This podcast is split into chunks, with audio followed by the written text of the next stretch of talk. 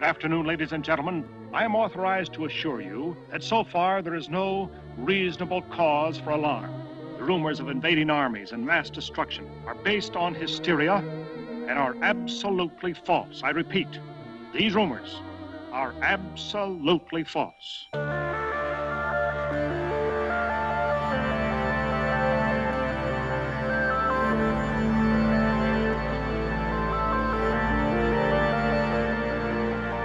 Welcome to ThoughtSpeak, a podcast dedicated to the discussion of K. Applegate's 1996 book series, Animorphs. My name is Coleman. And my name is Mitchell, and today we've got a very special episode for you, no doubt about that. But first, I am going to go through and thank our Patreon sponsors, all of which were just responsible for even making this show happen. So, real quick, we are going to thank Spencer, Jack Hunter, Ben Freeman, Jennifer Baker, James Miola, Tim Aheen, Kendra, Kevin Kusklowski, uh, Kusklowski, Grace, Tony Pazak, Noah Troutman, Dan Zander, Daniel Martinoli, Nita Labrada Gaffaro, Michael Blemick, Sorrent Joyce, and one of our most recent newest subscribers, uh, the elusive Mr. Sundown. Thank you all so very much. And you know what? One of the benefits here on the uh, ThoughtSpeak Patreon page is that if you happen to be a Andalite tier subscriber, you get a certain perk. And that perk is a guest spot on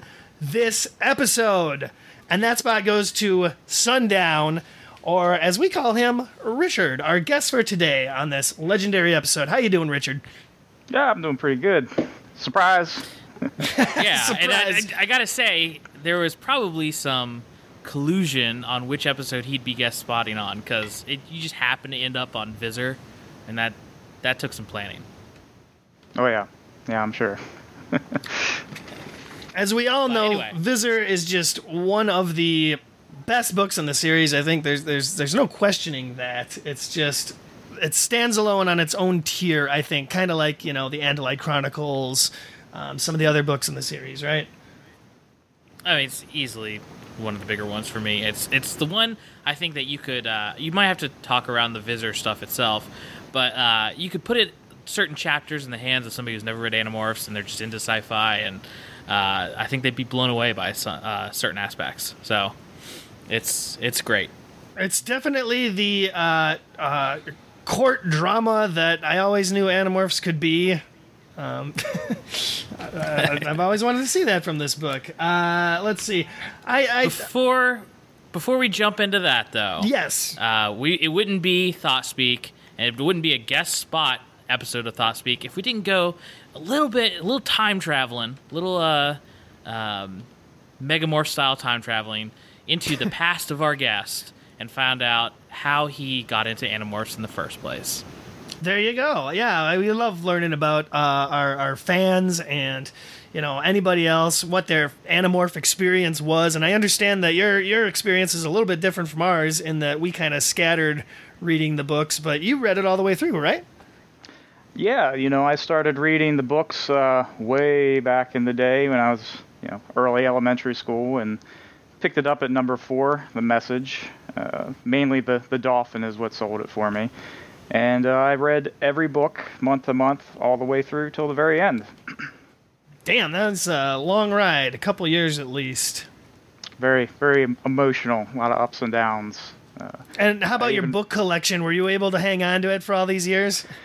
Well, you know, the sad story is, is, is no. Um, I went and took a, a year and moved down to Texas. And in that time, my books ended up missing. And uh, I went a lot of years and had a little bit of sadness at the loss of those uh, little pieces of paper that you know helped me a lot in my youth. And uh, a couple months ago, I decided, you know what, I want those back. And I didn't get my books, but I was able to buy a, a collection from eBay, and uh, I'm really glad nice. that I did. It got me back into it. So yeah, wonderful. I mean, it, it, was a it was a real rush for uh, at least a couple of months. You know, tracking the books down individually, going to used bookstores and stuff. Um, kind of regret that that's over now, but hey, my collection's complete at least. Yeah, you can always burn your collection and start again. No, or I'm donate it. My God. far too lazy for that. I just went to eBay, complete series, click, boom, done. Yeah, there you go. Well, if you want something, why the hell wait, right? Not in this Exactly. day and age.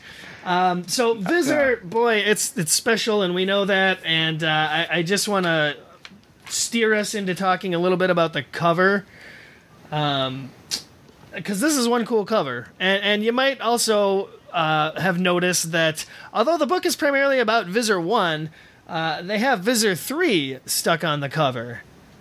Well, if you're gonna pick between a beaten up old lady and uh, you know one of the most original sci-fi creatures that you have in your series, I think it's a pretty easy. Um, it's it's it's a, a good part of the book is about Visser Three as well. You know, it's not really just about Visser One. It's just she happens to be the protagonist. Yeah, So- and I think this is kind of, in my mind anyway, like the defining version of Visser 3, or even just Andalites in general, honestly. Yeah, well, did you know that there is a, uh, uh, according to Seropedia, an interesting backstory behind why Visser 3 appears on the cover? Um, this question has apparently been asked of uh, of Kay Applegate for a long time, and finally, uh, she she admits that she feels responsible for the mistake. One of the first things Ka had to do for her book was create an outline for Scholastic. They used this outline to write the summaries on the back of the books and to create the covers and the titles. So that kind of proves a theory, by the way, of, of something that we've been talking about with how they do these outlines. Um, but anyway, mm-hmm. the outlines for the books were generally vague, though, so she wouldn't be so limited when writing them. So for Visser, she implied in her outline that the book would be just as much about Visser 3 as it would be about Visser 1, which led Scholastic to choose Visser 3 for the cover. But when Kay actually sat down to start writing the book, she found that Visser 1's story was a lot more interesting, and that's who the book ended up being about. Um, by then, it was too late and too expensive to have new cover art created. So, there you go, fresh from the source. That's uh, that's the story. Um, and you know what? I, I think Visser Three actually has the wrong kind of tail here too. It's very whip-like. It's supposedly the. I um, mean, I- I- and in fact, it says on Seropedia the inconsistency. Uh, the cover, and if the cover Andalite is meant to depict Visser Three, it differs from his de- uh, depiction in The Weakness.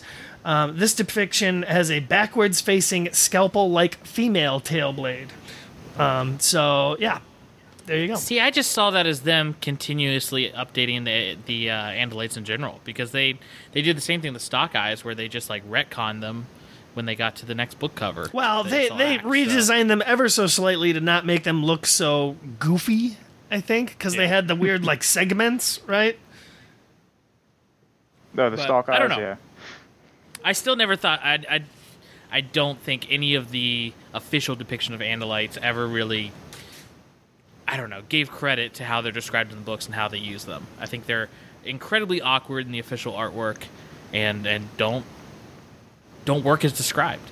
Well, okay. One thing we should talk about though is that this is the only hardcover book in the series, which is pretty pretty spiffy and special. That's not true. I'd. No, uh, they had the Hork-Bajir Chronicles as well. Yeah, I have a I have a Oh, did they? the Yeah, Harper you're right. Okay.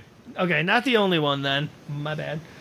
I mean, Edit that out, technically I have a I have a hardcover copy of book number 34 too, but I feel like a library like illegally printed that or something.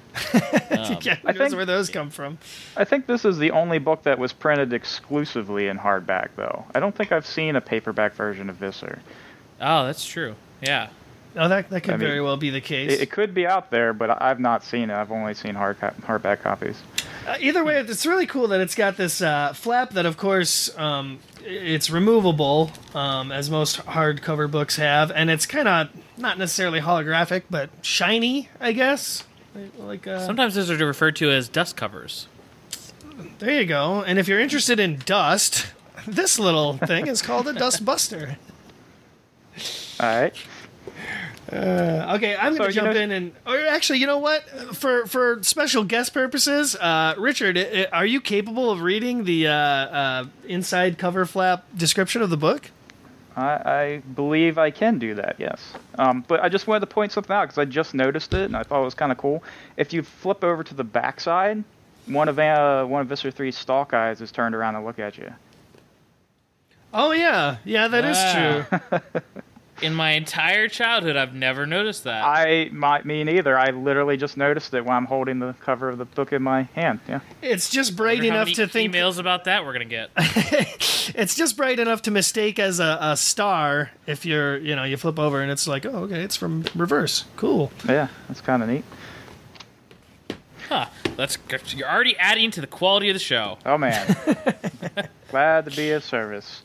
So, which part do we want to read? Do we want to read the whole thing, or we just want to read this this bottom section? Uh, yeah, the the starting with her human name is Eva.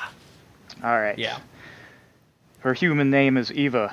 There was a time when she had a loving husband and a son, Marco. When she had a wonderful career, but that was before she was infested by Edriss 562, before the invasion of Earth. Now, Edriss 562 lives in Eva's head and controls her every movement. And through Eva, Edriss has become the highest ranking general in the Yeerk Empire, surpassing even her arch rival, Visser III. She is Visser 1. But it has become known that Visser One's tactics for attaining her current position were less than acceptable, even to the Yeerks. Now she is on trial for treason. If she's found innocent, she'll continue to rule, but if she's found guilty, she'll lose her life, and possibly the life of her host, Eva. Well, we'll which will mean that Marco will never, ever see his mother again. Kay Applegate has dared to journey to the dark side with this haunting glimpse into the hearts and minds of a race determined to survive and conquer at any cost. I love that last part. She's okay. Applegate has dared to take you on this journey into the dark side. exactly. Well, we're very thankful that she's uh, extended an olive branch and brought us along. Cause yeah, Real quick, is this book? Would you say this book is the equivalent of like Oscar bait during the Christmas season? Uh, did they release this in hardcover, trying to get one of those like Peabody awards? Um, Jeez, you know, I, I kind of I don't know what they were really shooting for, other than the Megamorphs and the offshoot Chronicle books had been so successful and popular. I think this is just their next, uh, and I, I might even say their their most well done uh, uh, version of that. Possibly besides uh, uh, Ellimist Chronicles. it's definitely one that I have reread the most out of the series. Like even when I'm not doing a series read through, occasionally I would pick up Visser and just read it again. So, um, it's, you say that for it at least. How many times have you read it, Richard?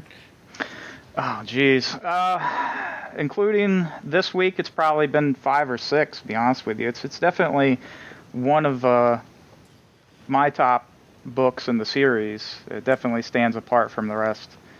Yeah, exactly. You know, even that, even though I've only read it like twice, um, it's one that really sticks with you. Um, and man, it's just got so much good stuff. You wanna, you wanna jump in? You wanna start? You wanna, you wanna break yeah, it down? Let's, let's talk about the book itself, the words within the book.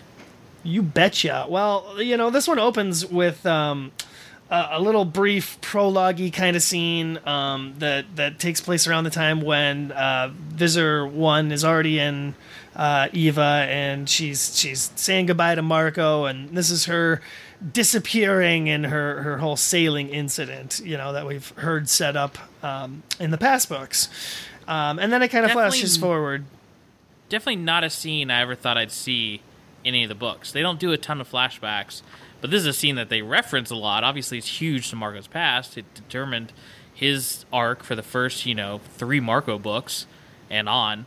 Um, and you know, for them to flashback and show the scene of her leaving, uh, good good bookend to the start of the book. It's definitely very memorable. Yeah, it's it's and, and recognizable. I think all the fans who know Marco's backstory know this. You know the significance of this event, right? Oh shit, she's about to get in her schooner.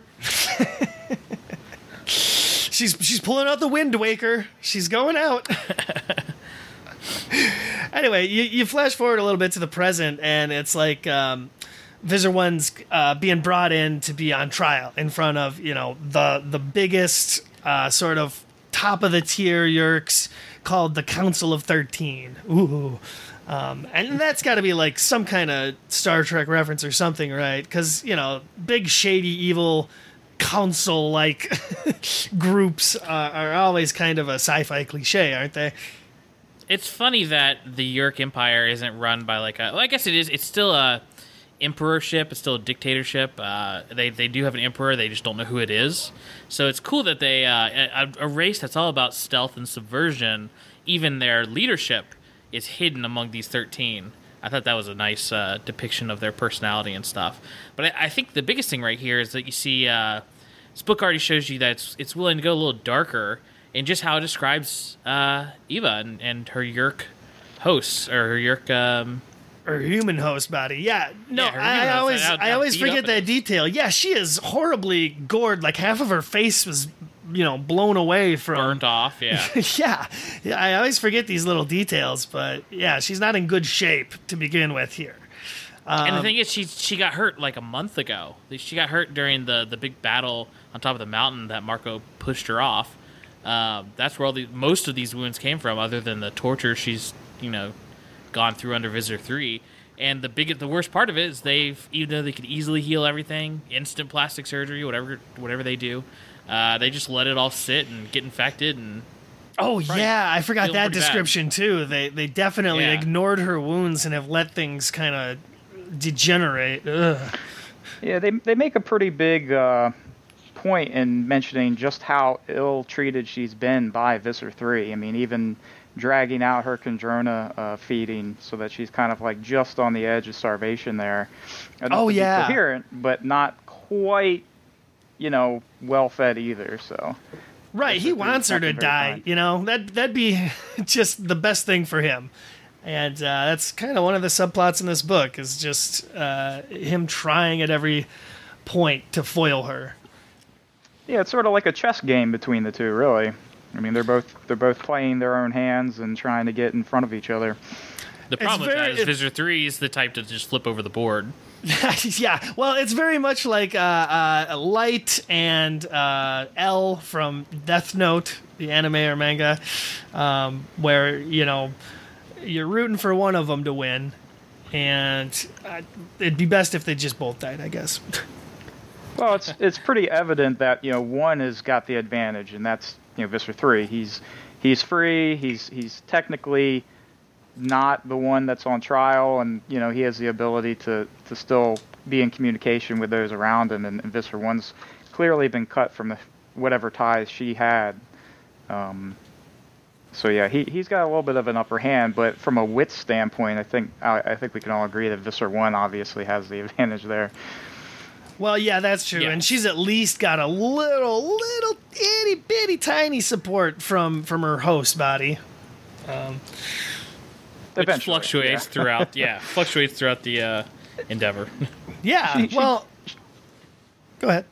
Uh, she does get a little bit of support, and and it's a little bit later in the book, but it's not like uh, everybody's against her. It's just really, you know, Visser three is definitely. Uh, has a little more resources to pull from. Oh, 100%. Yeah, I guess I guess you know she has her own personal army. She has uh obviously just you assume anyone who's gotten that high up, they have sub visitors who are loyal to them and stuff like that. It doesn't really go into anyone trying anything outside of uh, her own conniving and scheming plans. You'd think she'd have more more support from somebody. Well, it really goes to show, you know, how the Yeerk Empire is structured and how it works is basically built on backstabbers. really. It, it, doesn't seem like they have that ingrained loyalty. Well, yeah, but you don't. It's not. I'm not saying loyalty for the sake of loyalty. I'm saying, you know, these. Anyone in this big political game has something to gain by helping out, you know, the most powerful Yeerk alive, Visser One. So I'm sure she has subordinates who who would try something or try to underhandedly do something. You know, you don't you don't see any of that. I think uh, there could have been at least like one subplot throughout this where the Animorphs were one distraction, and then maybe she has one card up her sleeve with some subordinate on some backwater transmission station, or you know. Something. I don't I don't know because the beginning of this book starts out obviously with her going on trial and then explaining, you know, her backstory where she started and uh, back when she's just this uh, uh, like subvisor, you know, 409, chilling on this uh, Yeerk base on an alien planet somewhere called Olgan. Um, she seems even kind of like a, a, a I mean, just more like Visser Three almost. The way she uh, disposes of one of her units, um, just to kind of show who's in charge, and, and they they really often rely on fear and intimidation, uh, and and it's often at the cost of their own people. That's true. Yes. Yeah, I mean, she just straight out murders a Ged just to essentially prove a point of management. And uh, I, I did find it kind of amusing that she was mentioning how her frustration was with the recent implementation of a rule that said you can't kill your subordinates. so Oh, that yeah. wasn't just kind of like a thing, and then they, I guess there was enough of them getting killed off that they decided that, yeah, we're probably going to make that a, an offense. we we actually do need to specify that you shouldn't kill your uh, your fellow coworkers. You know what? New York Empire. That's just hazing. You know, it's not a big deal. Well, and what's even more interesting is she also mentions that Visser 3 is there as well as one of her subordinates. So it's almost not a stretch to think that maybe he, as a young, you know, cadet, was inspired by uh, uh, Visser, the future Visser 1's uh, kind of tactics here and show of Hold on, hold on, violence. hold on. Where where does it say that Visser Three was one of her subordinates? There. No, he he's right. Um, it says it in there somewhere because I remember reading that and going, "Huh?" Uh, I think Fisher. Let's see. Eh, yeah, it's it's definitely in here. Well, Yeah. from what I, I from my recent reread, I I reread it about a week ago. Um, I they specifically mention him Visser Three sending the pictures of the humans from the Taxxon homeworld because obviously he was there. So how could he also be on the station? yeah, I Um, think because I remember when I read it too, I had to reread it, and I was like, it- it says would eventually be Visser three, and I'm trying to find it, but yeah, I'm flipping through Well, the yeah, pages I think too. that's the. I didn't think, that's it was the person who important enough. Pictures. I think that's who sent them the pictures. Oh no! You know what? I don't know. I can't find it. Here, you guys, you guys keep talking. I'm gonna, gonna look into this just a little bit. but I'm glad I wasn't the only one who saw that and went, "Huh?" Uh, yeah, exactly. Uh, she kind of offhanded mentions that. Oh, by the way, this this subordinate here would be Visser three, um, but you know that's that's Uh, what they're up to in the days before they discovered humans. You know, Essentially, I, I did I do see where where we I think we're the ones that are confused. Um, Oh, so if you go be. to page 14, you know this this Yeerk named Method runs into the room and tells Visser, well, who will eventually be Visser one, um, hey, yeah, we just got this report uh, of a class five species, and then it goes to the next chapter and it says that report came from the Yeerk who would later rise to the rank of Visser three. So the yeah, because report he, was Visser in the 3. Andalite Chronicles, we see Visser Three. Oh, it doesn't mean planet. it doesn't mean the guy method that came in to report was Visser three. It, it meant the that, that that he got it. Yeah, from Visser. yeah. There you go. Okay, yeah. that was very very confusingly worded. Wow, I'm glad I'm not the only one that got confused by that. We need to move on. I can. We need to move on. I can take your all's apologies at the end of the show. Oh yeah, absolutely, Coleman. Sure. We're, we're getting there. Um, but anyway, I, I like that they explain, you know, that they have a class system of of host bodies, um, with obviously f- class five, the top being the most uh, uh, suitable. Um, whereas like Andalites are class four because they're they're powerful, but they they're too big of a risk to go after. Yeah. yeah. and and so it's cool. I don't think we've ever heard that explanation of uh, how they choose host bodies before. No, I actually told this to my uh, wife, who every once in a while will listen to crazy sci-fi concepts from her husband, um, and she thought it was really interesting how they how they broke it down. I think there's probably some room. It's, it could have been like a a larger scale because it's so specific to just the aliens that we've met so far on our journey through these books. Oh yeah, you know? good It doesn't leave really much room open to random other species, um, but still, interesting concept.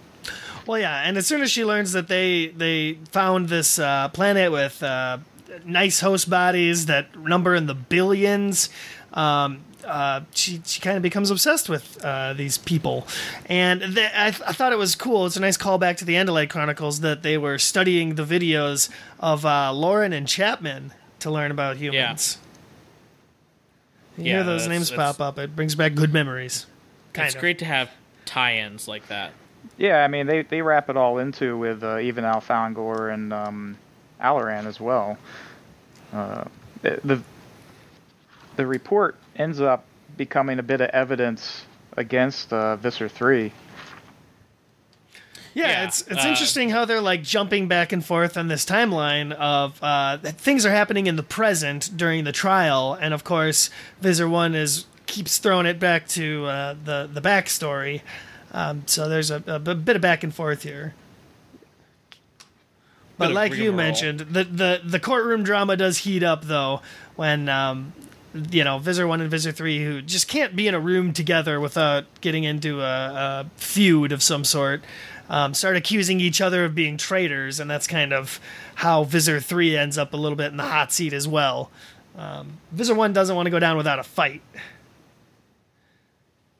Well, I mean, she she has pretty good evidence because uh, the report did get sent in by Visser Three, but as we know from the Andalite Chronicles, I mean, Visser Three had a had a huge uh, sort of impact on everything that happened there and uh, what came out of it.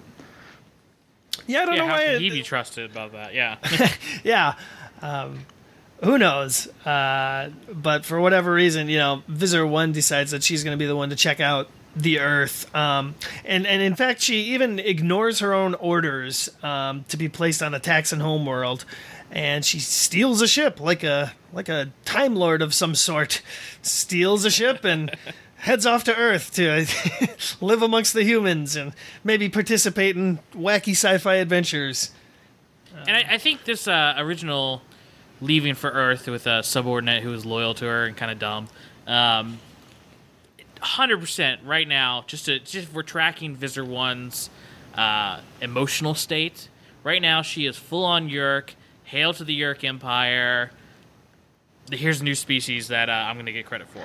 Yeah, I mean, she, she essentially she takes off in this ship with uh, the guy's name is SM293, and they're both in these Hork-Bajir bodies, uh, or hosts anyway. And yeah, I mean, she she made the searching of the Class Five species her own personal project, despite everybody's sort of ridicule. And um, yeah, when she was planning on getting, or when they were going to take her off of it, so she couldn't research it anymore, she just left. For the greater good, exactly basically. that that was like her her plan to get ahead of everybody else all along like she's all about finding that class 5 species and becoming Visser 1 so uh, it's, it's quite something that we see her in these humble beginnings and know that she actually succeeds um, but yeah Spoilers. what I'm keeping up with the story so far. yeah, so we've we've got Edriss and Essam hanging out on Earth. Uh, as it turns out, one of the first places they well, okay, first of all, it's really kind of cool and realistic how they just sort of hover out in orbit and like listen to radio signals and stuff, and just are are utterly baffled by the sheer amount of like signals that humans put out, and they're trying to decipher what everything means and all the different languages. Um, I, I just found that really interesting. Uh, uh, Look, seeing I do aliens take on that. disagree. I do disagree with a couple uh, aspects of this. Uh, it's, it's incredibly interesting. I agree that they like are baffled by the amount of data we're putting out. But one one issue I do have with some sci-fi is when they show Earth as this uh, planet where, like, oh my gosh, look at the range of species you have here. Look at the range of habitats. You have both snow and deserts. You know that that more goes back to the old school sci-fi of like Star Wars of like Hoth is a snowy planet and you know Tatooine is a desert planet. And it's like most planets are going to have the kind of variety ours do. Especially if they had life, they would probably have an incredible variety of life because that's just how life works. Yeah, maybe. Um, I mean, we've got a lot of biodiversity, sure, but I think you know But they would notice in- the in- the humans' capacity for technology. Yeah, but specifically in this instance, uh, they go into uh, there's a, a huge confusion with um, the idea of entertainment and fictionalized stuff, where and Yeah. even music. There's kind of uh, the fictional the fictional narrative um, commercials and TV shows. I kind of understand confusion with that. That actually might not exist in any other um, you know species they're aware of, but they don't know what music is. And that I have a problem with because we know the Andalites have culture and arts and things like that. I, I refuse to believe that we're the first species they run into with music, because that even goes against the Ellimist Chronicles and the things they bring up in that. Yeah, I think it's a little bit too much of, um, yeah, I don't know if it's K, but just trying to make humanity like the super unique species within the universe.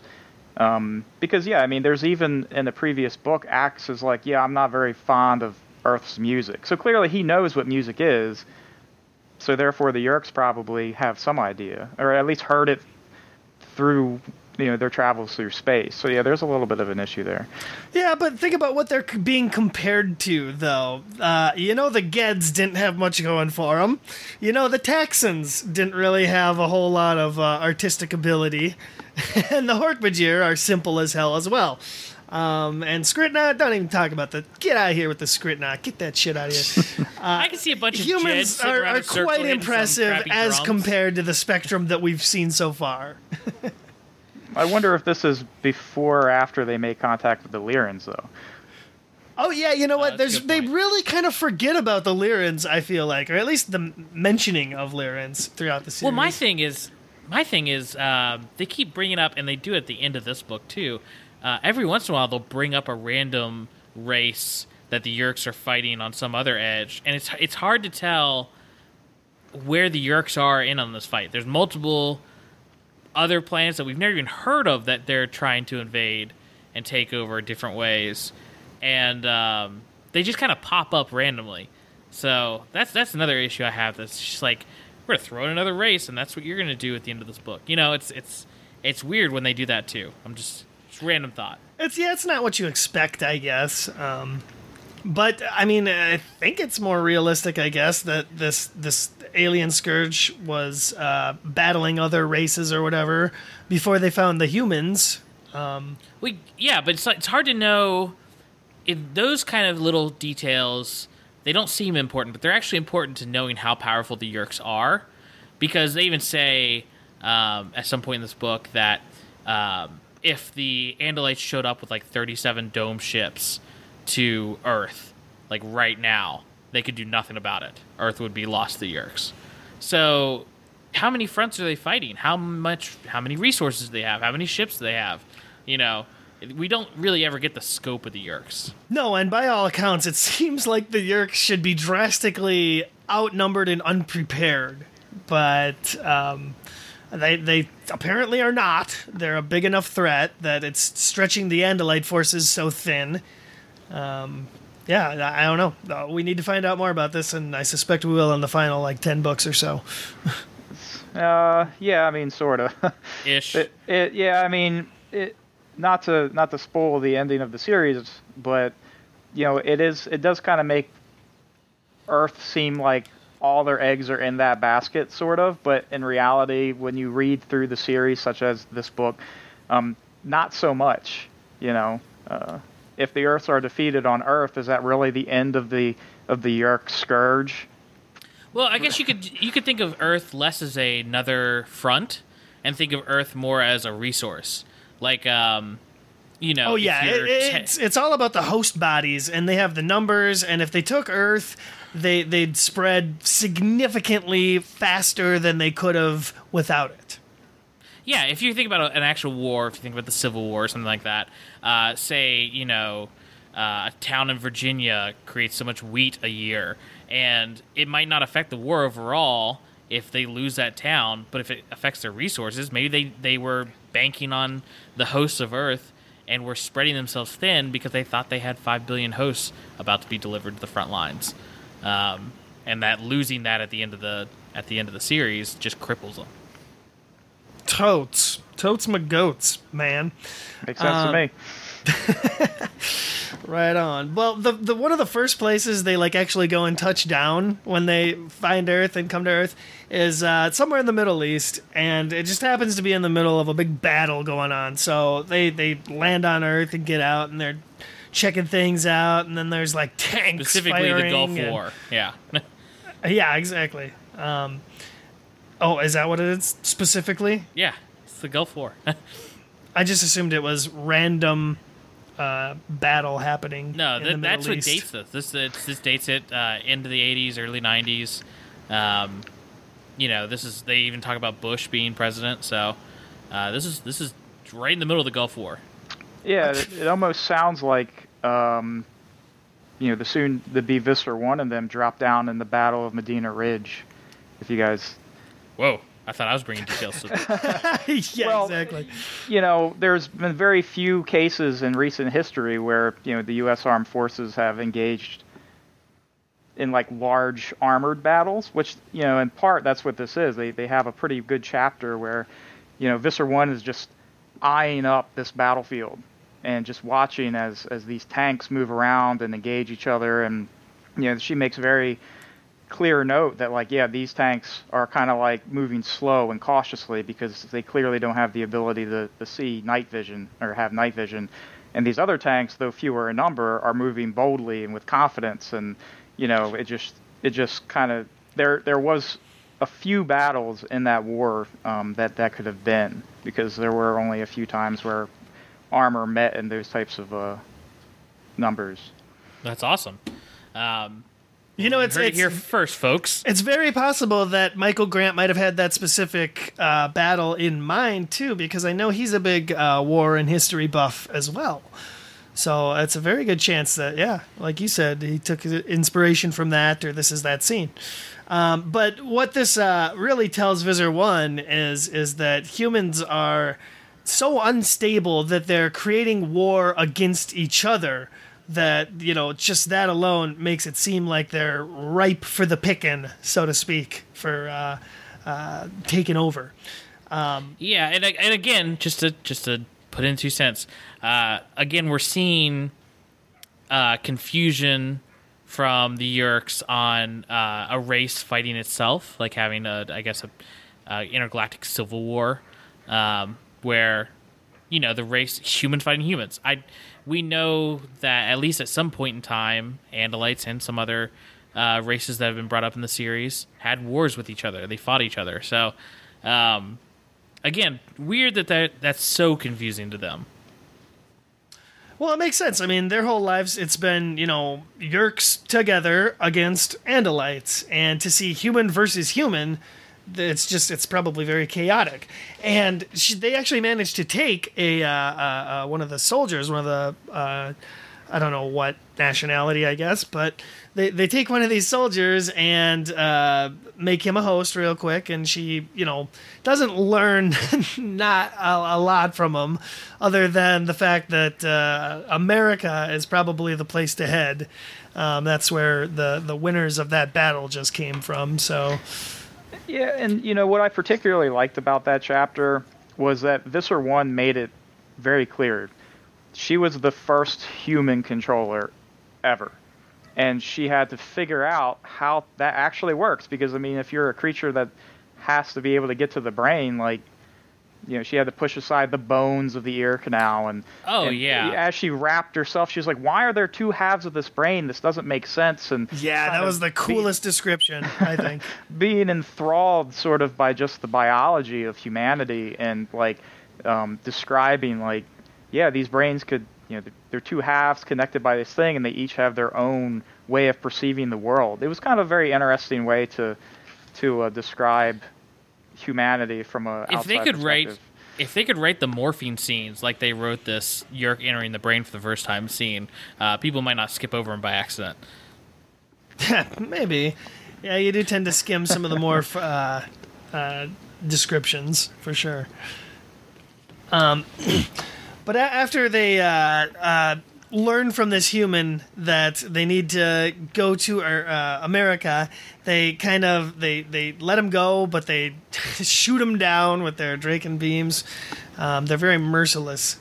And then uh, we return back to the trial, where they actually, I was surprised to learn, were, were kind enough to give them a little break in the trial so that uh, Visser 1 can actually eat. And it's kind of funny what Visser 3 brings her to eat as well. Yeah, that's it's it's you can't know if it's ignorance or if it's you know more the torture process or oh, it's totally him trying to just dick with her. Uh, a head of cabbage, some uh, eggs, raw eggs, and then I think just a little bit of water or something. yeah exactly. But Um, and it's it's worth pointing out that at this point she's telling her story via what they call memory dump. So they're like actually looking into her memories. So there's no way for her to lie about what happens. Because um, there's a lot of stuff that she wants to keep secret, obviously, from everybody from Visser 3, and uh, it, it, comes to light here throughout the book.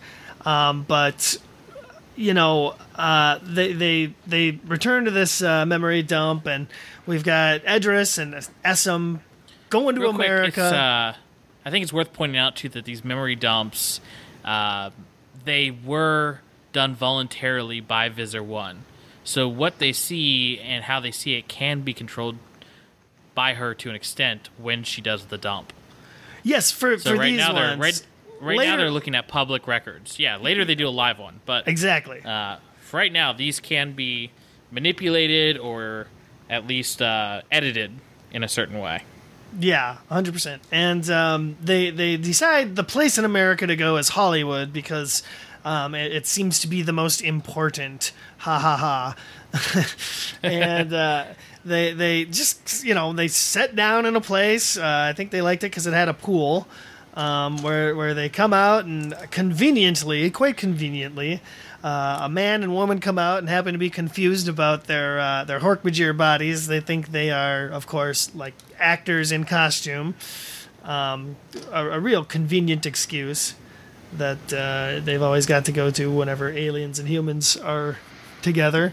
Well, luckily they're in Hollywood. They had to happen to be at a producer's um, pool who happened to be working on a sci-fi movie that had you know special effects artists who might be coming to the house at some point. so you're saying there's a lot of convenient coincidences. A here. couple, a few things. Yeah. Yeah, I mean, one of the biggest reasons they went down to the planet was because they they were running out of supplies. I mean, they were sitting up in orbit, you know, trying to learn what they could, and and Essam was literally beginning to die. I think he said that like my host body isn't going to survive for more than a few more hours if we don't get water. And they're like, all right, cool, let's go down to this this Hollywood and get. oh yeah, maybe maybe and... maybe they went to the pool because he was thirsty, and they're just like, oh, oh well, there's a oh, giant thing of open water.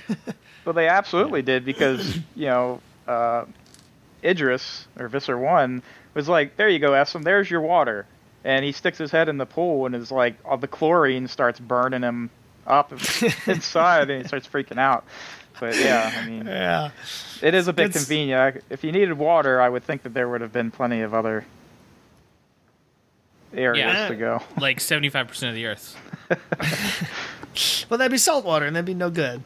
Um, well because they're obviously checking this water before they drink from it so their their very first host bodies happen to be this woman uh, named Jenny. They call her Jenny Lines, and we'll get into that. And uh, her, like you said, producer, uh, not necessarily boyfriend, but uh, they they do mention that he desires her because he, he finds her attractive. yeah, um, immediately. I mean, we we got into the obviously we got into the fact that uh, when they took a host, their first human host, it was a um, someone of Middle East, you know, the losing side of the Gulf War. Um, yeah.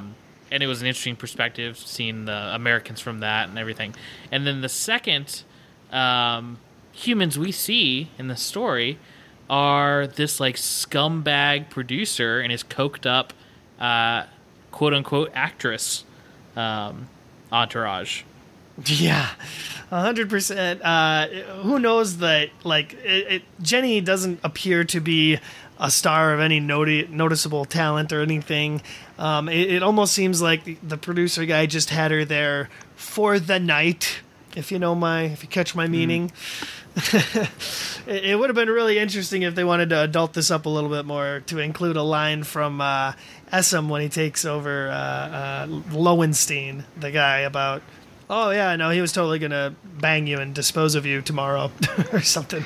Yeah, I, I really like that. You know, in this book that's meant for a younger audience that they, they do put in. I mean, even if it's kind of subtle, you know, there there is uh, evidence, you know, that Jenny is uh, an addict and that she's hanging out with this producer guy because he gives her, you know, what she got her name for. lines. Yeah, yeah. And I mean, they do mention that she once once uh, Edriss does infest her and makes her a controller, and you get a little bit of dialogue as she's like chatting back and forth with with uh, Jenny. Um, but yeah, she says she's an actress, but she she really hasn't acted, and she's Yeah, kind of there, there like you go. arm candy for this producer guy, and he hooks her up with drugs, and that's their So she's relationship. she's she's I a have good enough time girl. friend- Exactly. I have enough friends in LA to to know that this isn't even, you know, outside of the reality there. This is not that crazy of a situation. No, Uh, the especially not in the '80s.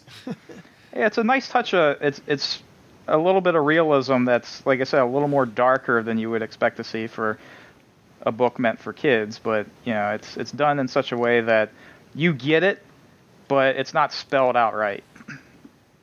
Yeah, accept.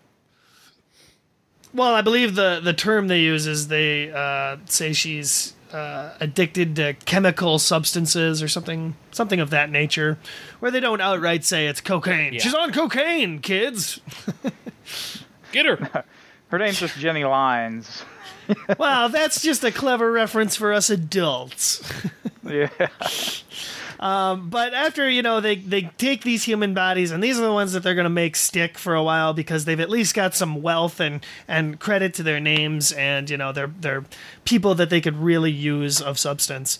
Um, but then it cuts back to the trial where um, you know Visser Three is just hardballing left and right, trying to accuse Visser One of all these traitorous activities.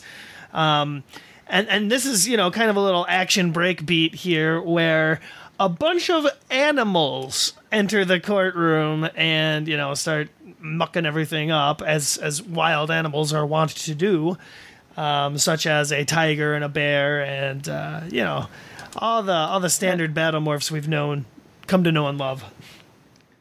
Yeah, it's um two what what they think are morphed Hork-Bajir, a tiger, and a bear, right? So they just Yeah. bust into the room and start attacking things. yeah, It's, Um, just, it's, it's crazy to me that um, that this didn't end in more catastrophe.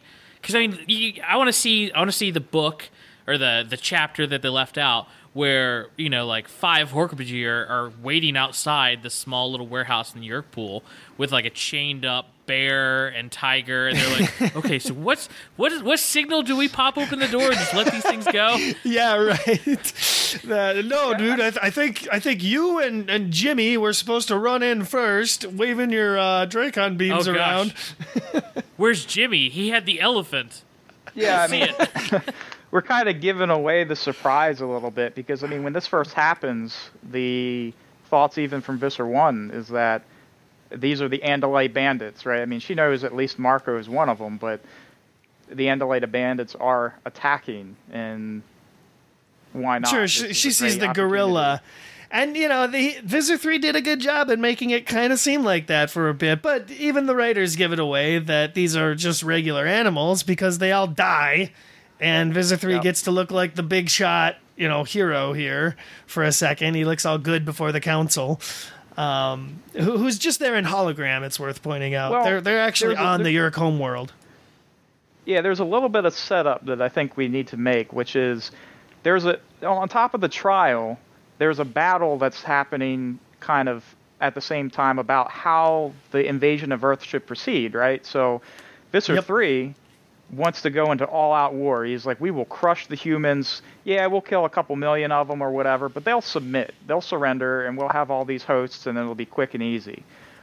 And Visser 1, who was the one, you know, who started the subtle invasion, is like, no, we can't do that. Now, there's reasons for that that we'll get to later in the book, but you know, there, there's this kind of underlying battle that's taking place, and this trial is going to sort of determine: do we go into all-out war and just invade humans and take what we can, or do we continue this kind of subversion?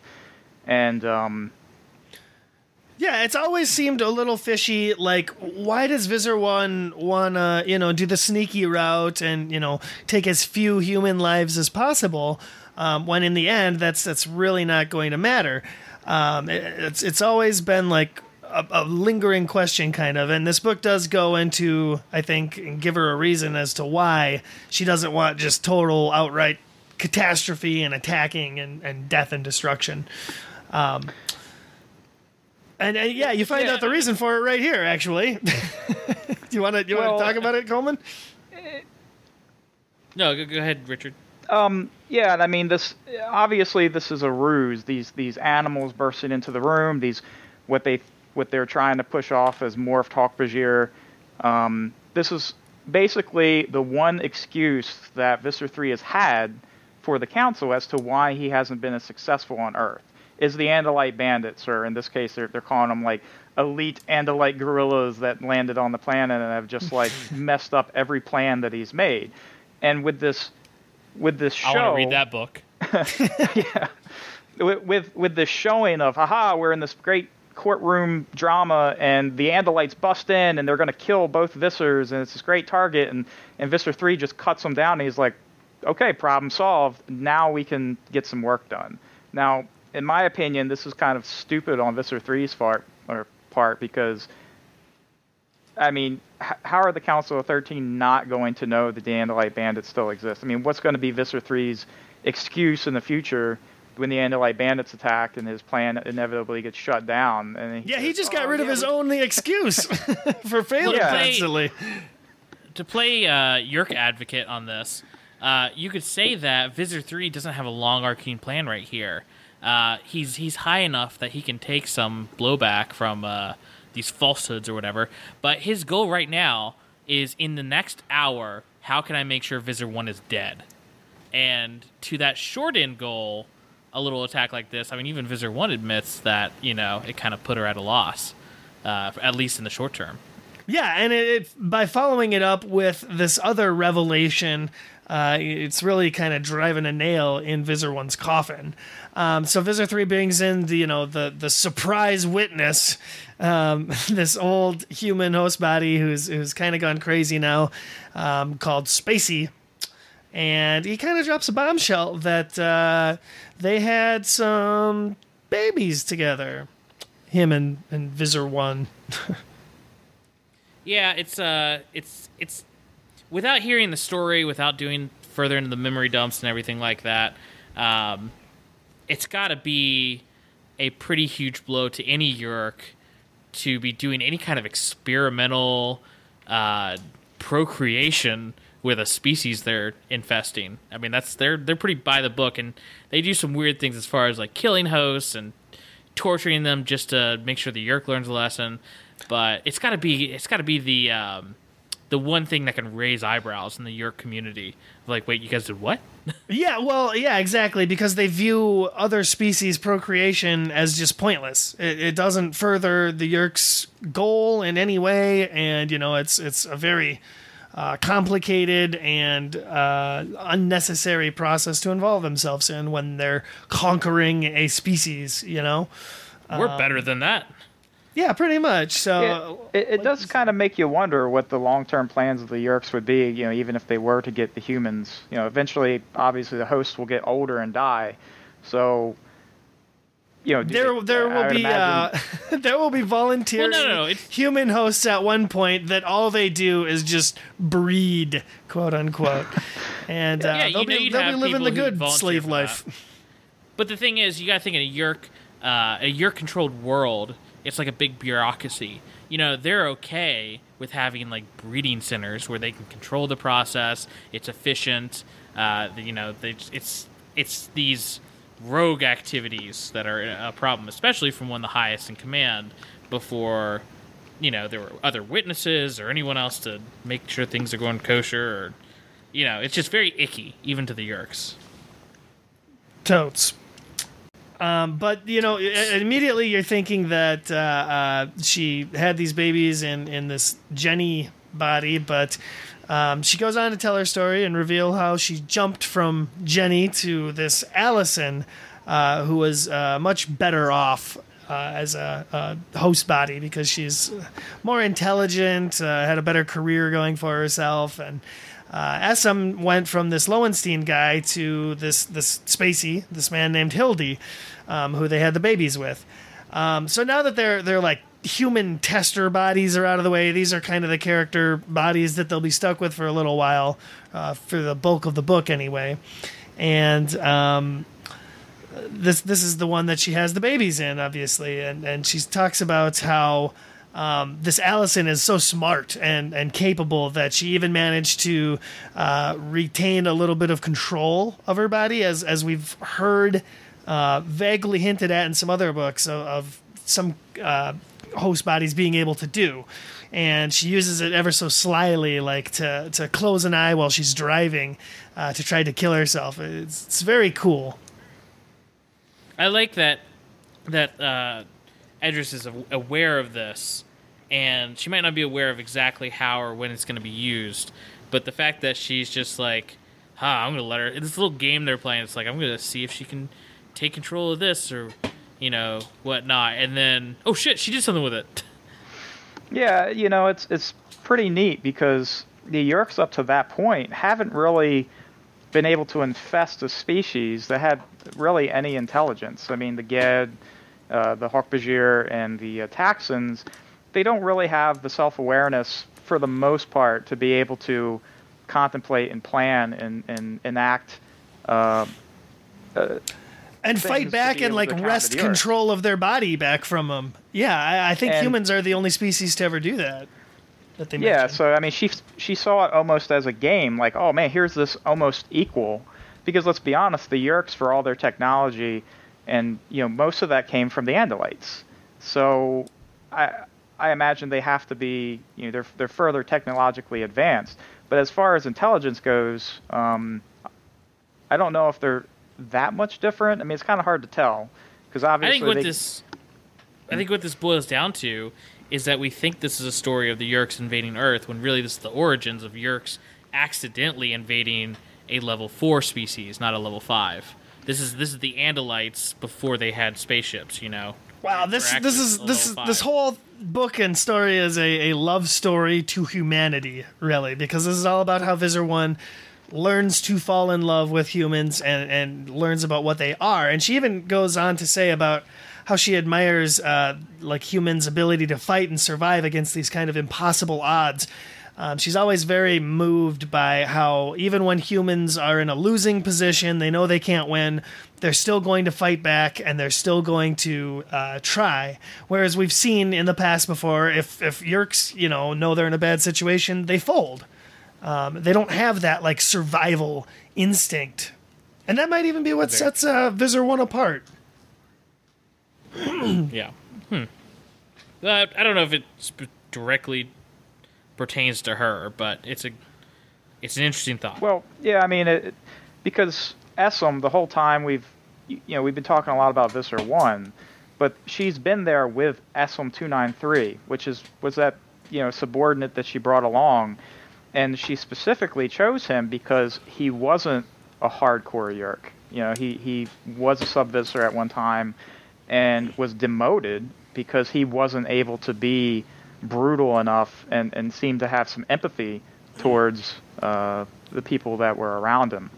And he, yeah, he certainly. I, go ahead. Hmm? He he certainly you know.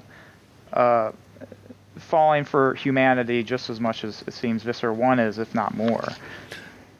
Yeah, I, I, really dug the uh, the parallels between these two characters because you've got um, you know uh, Essom or, or Hildy, who is very clearly going along with and falling in love with the humans. He mentions that you know he talks to his host body, and and they actually like they're they're on a more friendshipy kind of level, so to speak. Um, and and he he's all about you know making the babies, and he wants to give up his Yeerk identity to take care of the babies later on. Um, and uh, I think if he had continued to live, this would have been the Yeerk that started the whole peace movement. Um, that's what it really reminds me of. Is is the Yeerks that like the ones we see that want to go in the peace movement? There are Yeerks that aren't interested in uh, uh, taking their invasion any further. They just fall in love with the humanity and, and what they get out of it. Um, so it's really interesting that they, they play off each other for a while, and then she eventually comes around to feeling the way he does and, and loving the humans. But you know she's torn to her Yeerk uh, loyalties. Where are we at in the story? What's happening now? she's still she's still very ambitious. Like she does, she, uh, she I think slowly gains a respect for humanity, and primarily this Allison person that she's been, you know, controlling for however long. And uh, but she she's still very ambitious. You know, her thoughts do continue to go back to, well, I'm going to be made a visser once I turn over this uh, this class five species. Yeah, but the the revelation that she kind of breeded and, and gave birth to humans um, has has really ruined her credibility here in fra- in face of the uh, council. So this is where they hook her up to the live memory dump because they're like, we're not sure if we can trust you anymore.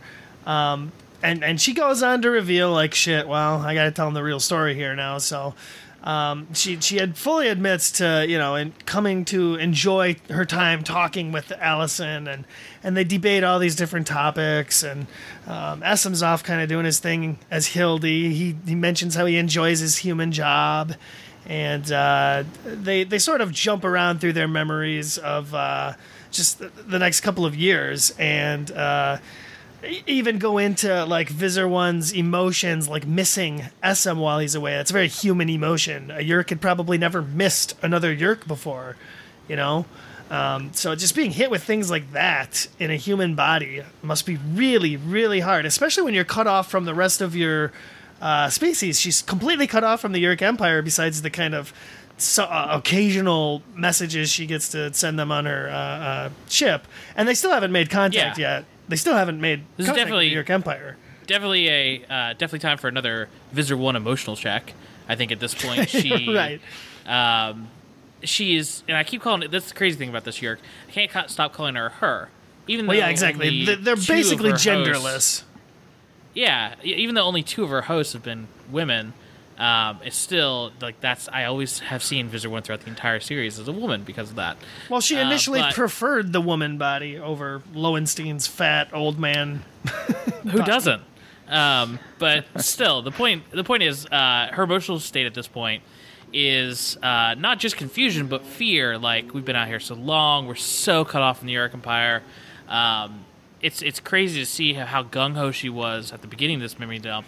Even not that not too long after everything, um, she is just ready to call it quits and live out her life on Earth. Um, that's how that's how powerful the human uh, humanity's pull is on her at this point. So there's there's one thing that I, I think we should mention about this live memory dump, which is this this memory is not displayed to the Council of Thirteen in its entirety. You know, nobody can see this except for one person who is Garoff, right? I thought that was just no, the no, the entire council is watching these. It's the, The- live memory dump that only he's a part of. Yeah, and that's well, I thought we were talking about the live dump. Are we already in the live dump? Yeah, Yeah. this is. I just. Well, yeah, I said the live dump. Oh, because they don't sorry. trust her after the the baby thing. They're like, we better check I- this shit yeah. out live. We're tuning in. There Yeah. you go.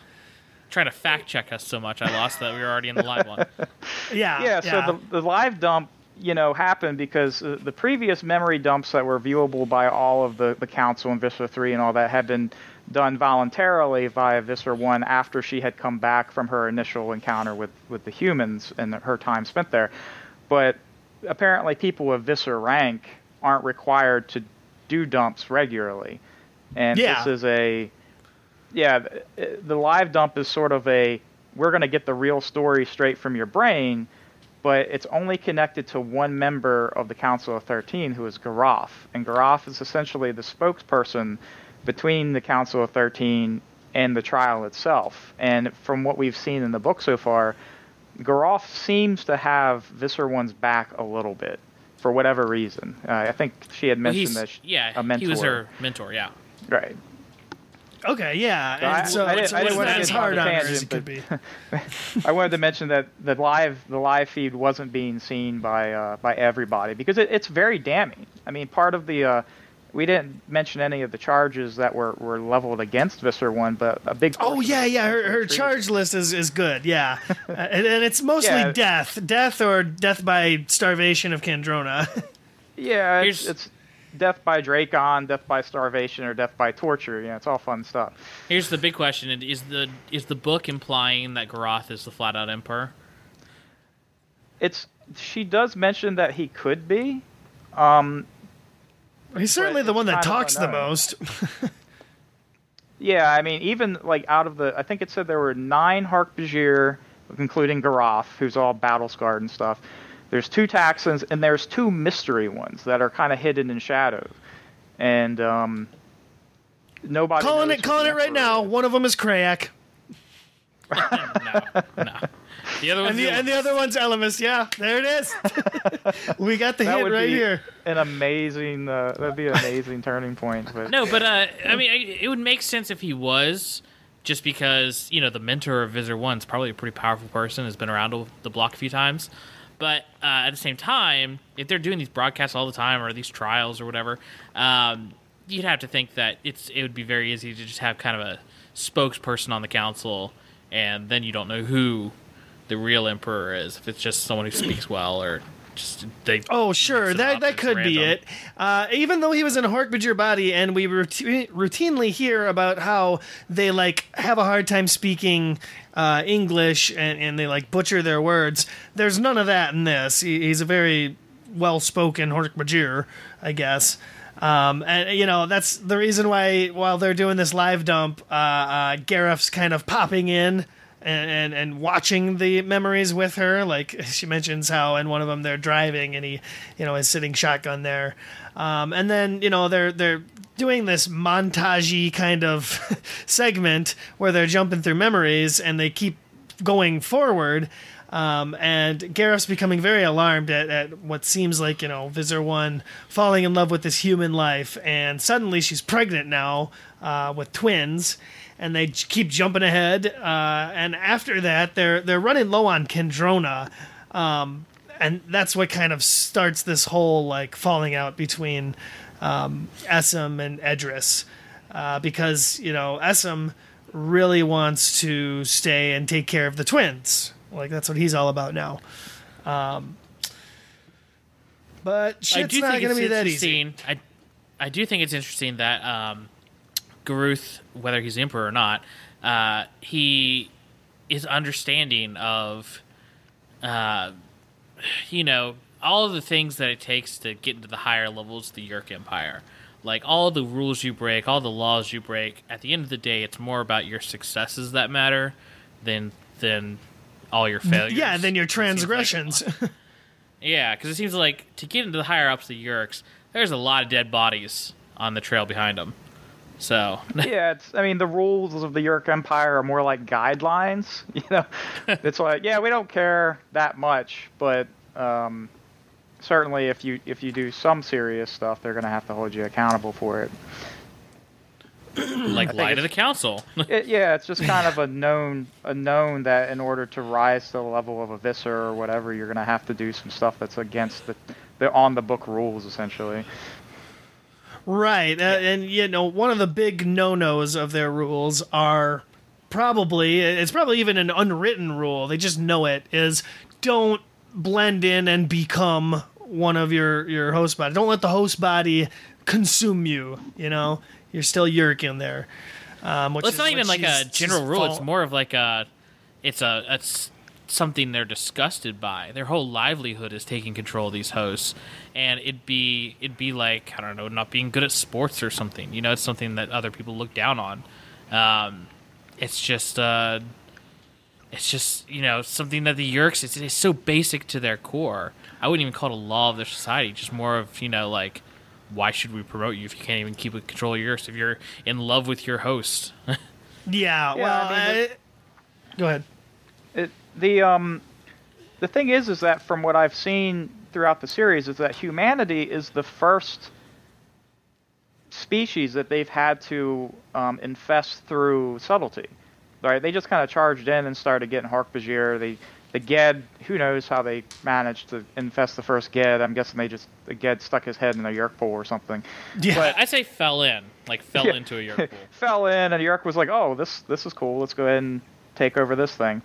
Um, but you know, humanity is the first group that we've heard of that they've had to get through subversion. So you know they are living day-to-day lives. They are infecting uh, groups that have you know pre-existing families and relationships, and it's got to be kind of um, a new experience, and especially with this rule stuff. That hey, yeah, you know we're expecting you. You're going to be pure Yeerk through and through, but you also have to live the second life as a, as another person for extended periods of time. So you know the fact that they have um, some people that are turncoating on them, and the and you know Visser one in this in this point sort of did, uh, and the uh, the Yeerk, what, what's the Yeerk's name that Cassie was with in 19? I can't remember. Um, it should be that surprising, I guess. Yeah, yeah. Well, I, I bet the uh, Yeerk propaganda is just amazing for, you know, don't don't become a human, uh, or, or in their case, like some of the earlier stuff would be like, uh, resist the urge to eat your fellow coworker for the Taxxon controllers, or something. Are you having a little too much fun at these human pool parties? Visit a counselor today. well, they You might need to probably would have to have therapy. Yeah, there would probably have to have some kind of like psychologist, a Yeerk psychologist on hand to like talk people out of, you know, wanting to indulge in human activities. Or, Well, or yeah, you gotta like have that. like like a Weight Watchers for Yeerks. You gotta have uh, AA meetings, sex addicts, like all the pleasures of humanity. Yeah, I mean, because uh, albeit the Yeerks are a, a, a parasitic species, the thing is, is that you know, as we've seen, they're not evil by nature. It's more of a cultural thing.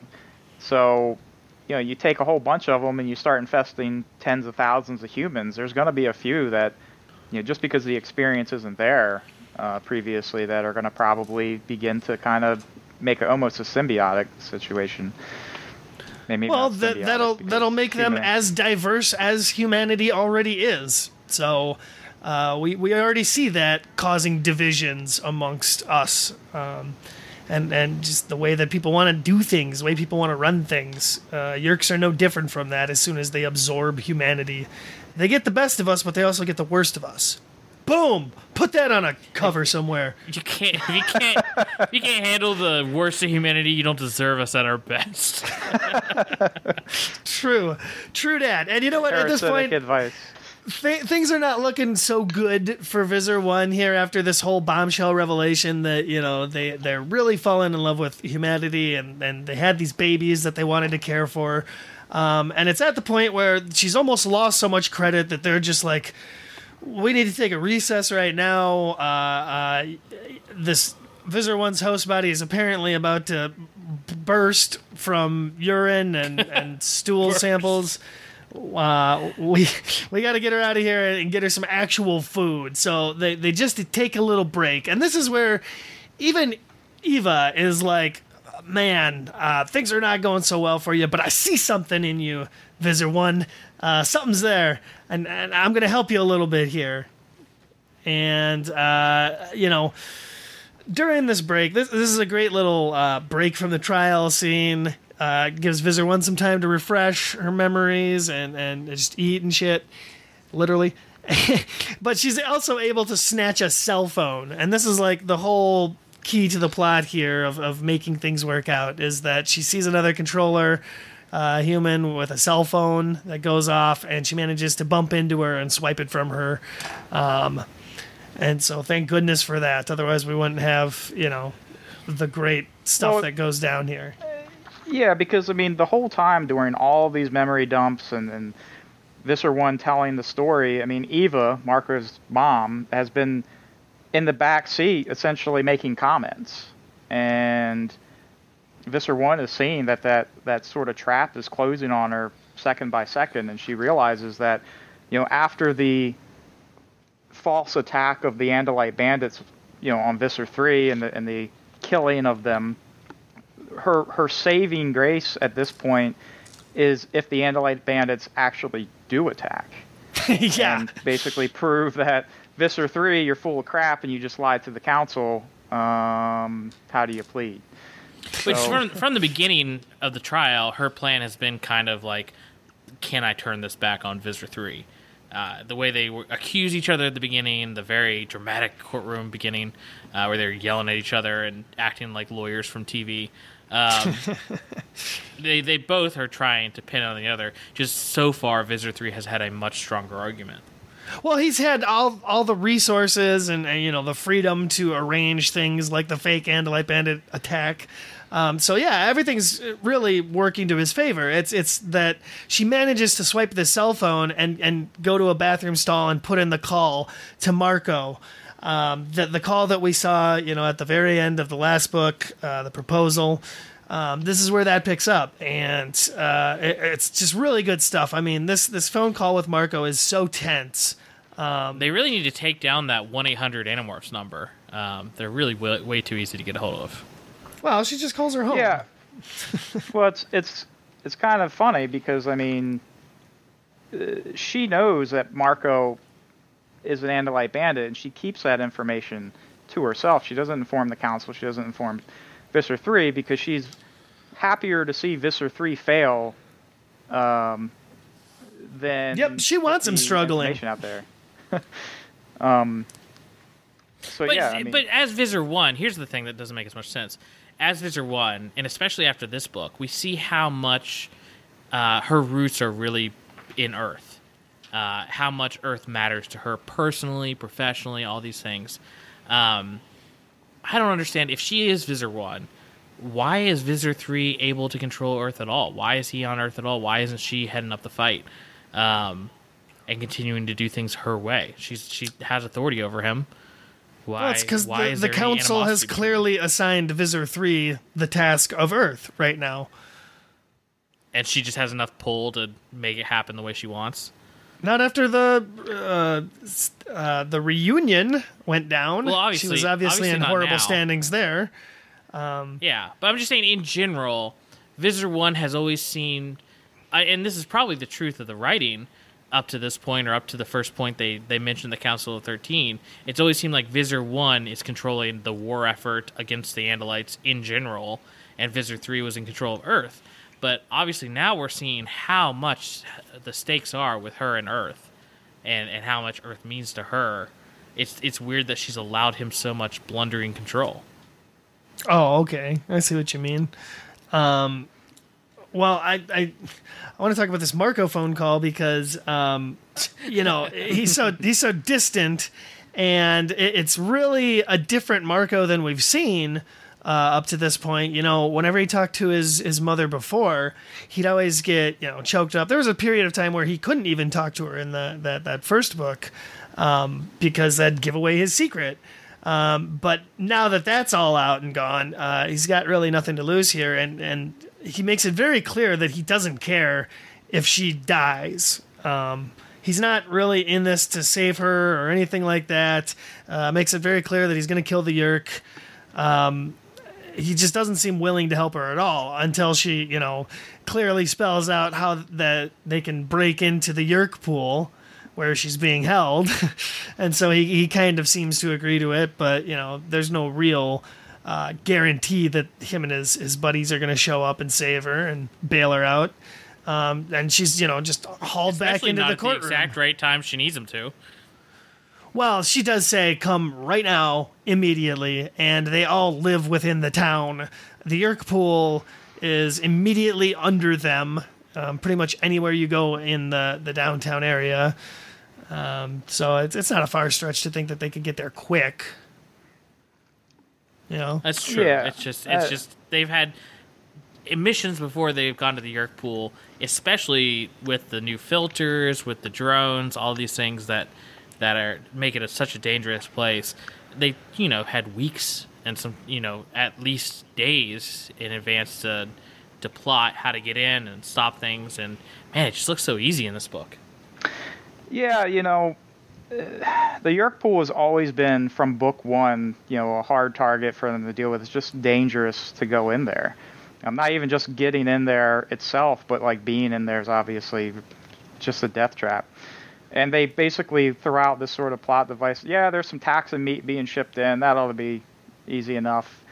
Uh, yeah. I mean, Well, you know what? You, you, you make a good point that the Yeerk pool is hard to penetrate and all that, but let's not forget that a weakened Cassie infiltrated and made it out of the Yeerk pool all by herself, and then went on to perform alien brain surgery. So, um, I'm, I'm willing to give them a. I'm willing to give them a pass on this one because she flat out tells them like where the cargo's coming in, how it's getting down, and you know they're they're smart enough and capable enough at this point to to uh, take control of a couple Taxxons. Yeah, you know the thing is, is as much as I'm appreciative of being here with you guys chatting in this in this podcast, um, You hate this us. book is amazing. It- well, I mean maybe a little, but the uh, this book is is a fantastic book. But the one thing that I wish was, you know, there's not much of the main cast in it, and this this chapter here that's dedicated to Visser One reaching out to Marco is really a, a very very powerful chapter, and I like. Um, you know Marco's reaction. Yes, he is very distant. He is very cold, and it kind of shows you know the character's development. I mean, one of the reasons why Marco decided to stay in the war was because of his mom, and uh, you know here he is flat out saying like, yeah, you know, what's it to me? I'll kill you. You know, if I have to kill my mom, I'll do it. Whatever. But um, Yeah, the difference is now he's just looking for a resolution to the the whole Yeah. situation. It's it, it used to be I'm going to get my mom back. Like there that was the possibility. He, he had the hope for it. Now it's I need to end this situation, this conflict with Visser One, whether it is through her death or not. And and after this conversation that they have where they discuss you know Marco coming with the with the animorphs and Ax um to basically make a show of face there's a there's a little bit at the end of this chapter that I'd like to read if you guys don't mind. Oh wow, yeah, you're falling right in line with our podcast. One. Well, that, that's that's that's after the Animorphs already come into the trial. No, no, no, no, no, no, not yet. This is still the conversation of Marco Okay, yeah, this one. badass, badass. Read it. So, Visser One is sitting in a bathroom stall on a stolen cell phone. So you've got the, one of the highest-ranking members of the Yeerk army or, or military drop down to this level where they're forced to call one of the Animorphs, and Marco is just like dead on point where he's he doesn't make a whole lot of uh, conversation about it, and at the end of it, he doesn't even commit to it. He's like, "Yeah, okay, you know, we'll see. And um, he says, it was his only show of emotion. His voice cracked when he said, Mom. I know you will. I love you. Eva said, silent, a prisoner inside her own skull. Marco, your mother loves you, I said. But if I've been expecting him to soften, I got the opposite result. I know my mother loves me, Visser, he said. And let me make one thing clear. There's no deal between us, you and me, Yeerk. I'll kill you for what you've done to her and to my dad. Count on that. And he hung up. The door burst in as I slammed the cell phone into the toilet bowl and flush. Preposterous. A scrawny teenager threatening me. I was a prisoner of Visser 3, already all but condemned to a death by torture and starvation. Did the child think he could frighten me? It was laughable. And yet you are not laughing, are you, Yeerk? says Eva.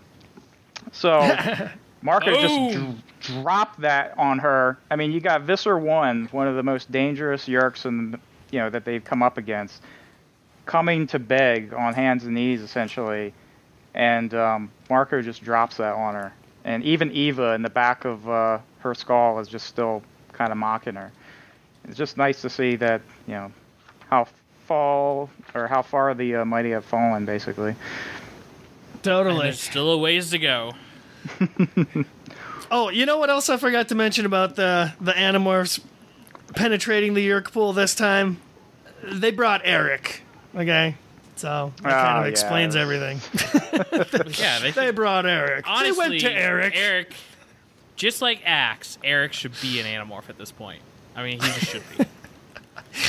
Yeah, basically. Um, but uh, like you said, you know, th- this is where she has to uh, discard her cell phone and just kind of hope that Marco's coming to to back her up, even though it also means that she's still going to die. So her only hope is also her biggest threat, really.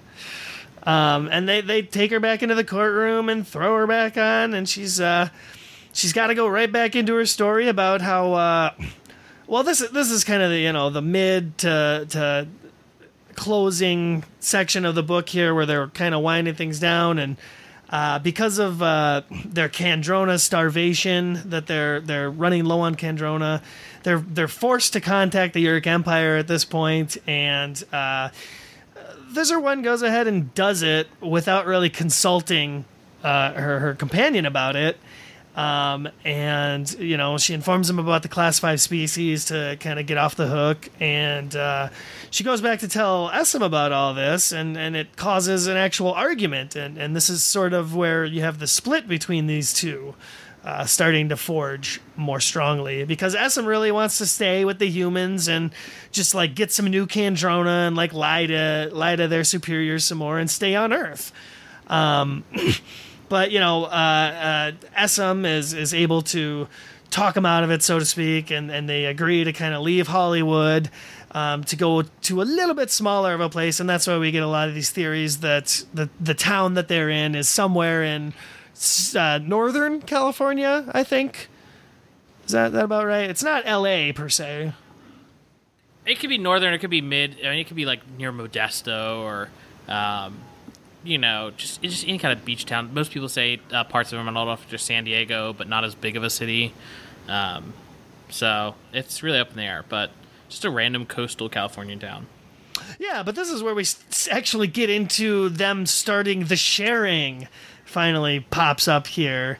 Um, where am I? My notes. Yeah, which is great. what are you, are you looking for? Where Yeah, you're? yeah, I mean, Allison, uh, at this point, um, Idris had been still in Allison, and they essentially had taken, you know, this this rich producer when they were Jenny Lyons and um, The Lowenstein. Lowenstein. you know, before they they offed off, or before they offed Lowenstein and, and Jenny off, they um, transferred a bunch of money from his bank account into a different one, and now that they're in these new hosts, they're they're pretty well off. And Yeah, she mentions Yeah, the how she taxes starts must be the crazy. sharing. She starts the sharing not as Allison, but as this other host body that she picks up a a, a male um, with three three names because those are in. Um, just like we saw with the the William Roger Tennant thing in the proposal, the previous book. She Yeah, starts it's the interesting to sharing see- with one of those three namey kind of feel goody sort of people. Yeah, it's it's crazy to see like that, and this is this is I think really relevant to this book taking place in the '90s. Is you had some of those George Jones type cults popping up um, all over the place, and and they just they got such a gathering, and to see uh, talk about this book being dark. Uh, nothing it's talking about besides the alien presence. Nothing it's talk talking about isn't something that didn't actually happen in real life and scam and and ruin a lot of people's lives to this Yeah, day. yeah, there there's a there's a big debate between uh, Idris and Essam, where Idris is is very confident after having, you know, they've been on Earth for quite some time now and had several host bodies, and you know she's she's come to the conclusion that you can make humans uh, voluntarily uh, become hosts, and Essam is essentially yeah that'll never happen. They they won't do that, and so the sharing um, is essentially a uh, a tool to play on humanity's weakness. And she she brings this up multiple times. You know, that humans have a weakness. Humans have a weakness, and what she decides to target is, you know, our our uh, desire to belong, to be to be wanted, to be a part of something, and that's where the sharing you know begins. Is to just play on that weakness and draw people in who who may feel outside of society and give them a place to go. And like Coleman was saying, it's definitely very uh, it meshes very well in with reality because I mean those things happen. That's what cults are. Yeah, totally. Like the the Jonestown and all of that crazy stuff that I'm sure more than influenced, you know, this book, if not a lot of the series. Um, so the the rift is forming between these two characters. You know, Essam clearly wants to. Uh, well, at this point, he's thinking it'd just be better for him to die and let the humans be. Um, but but we've got Edriss kind of convincing him otherwise. Um, and and Which is a it's a I mean that's a big deal seeing the act of self self sacrifice from a Yeerk. A Yeerk that wasn't ambitious, a Yeerk that wasn't has nothing to gain or or could do all these things with. Like straight up self sacrifice from a Yeerk who was dying of Kandrona starvation.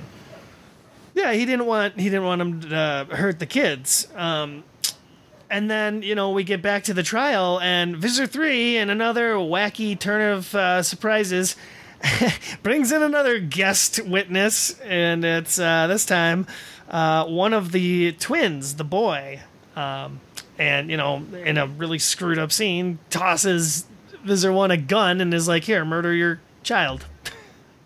And I like Yeah. there's a there's a little detail here. I, I know you're going back to what probably about what something that was just said, but there's a little detail with the kid and the gun.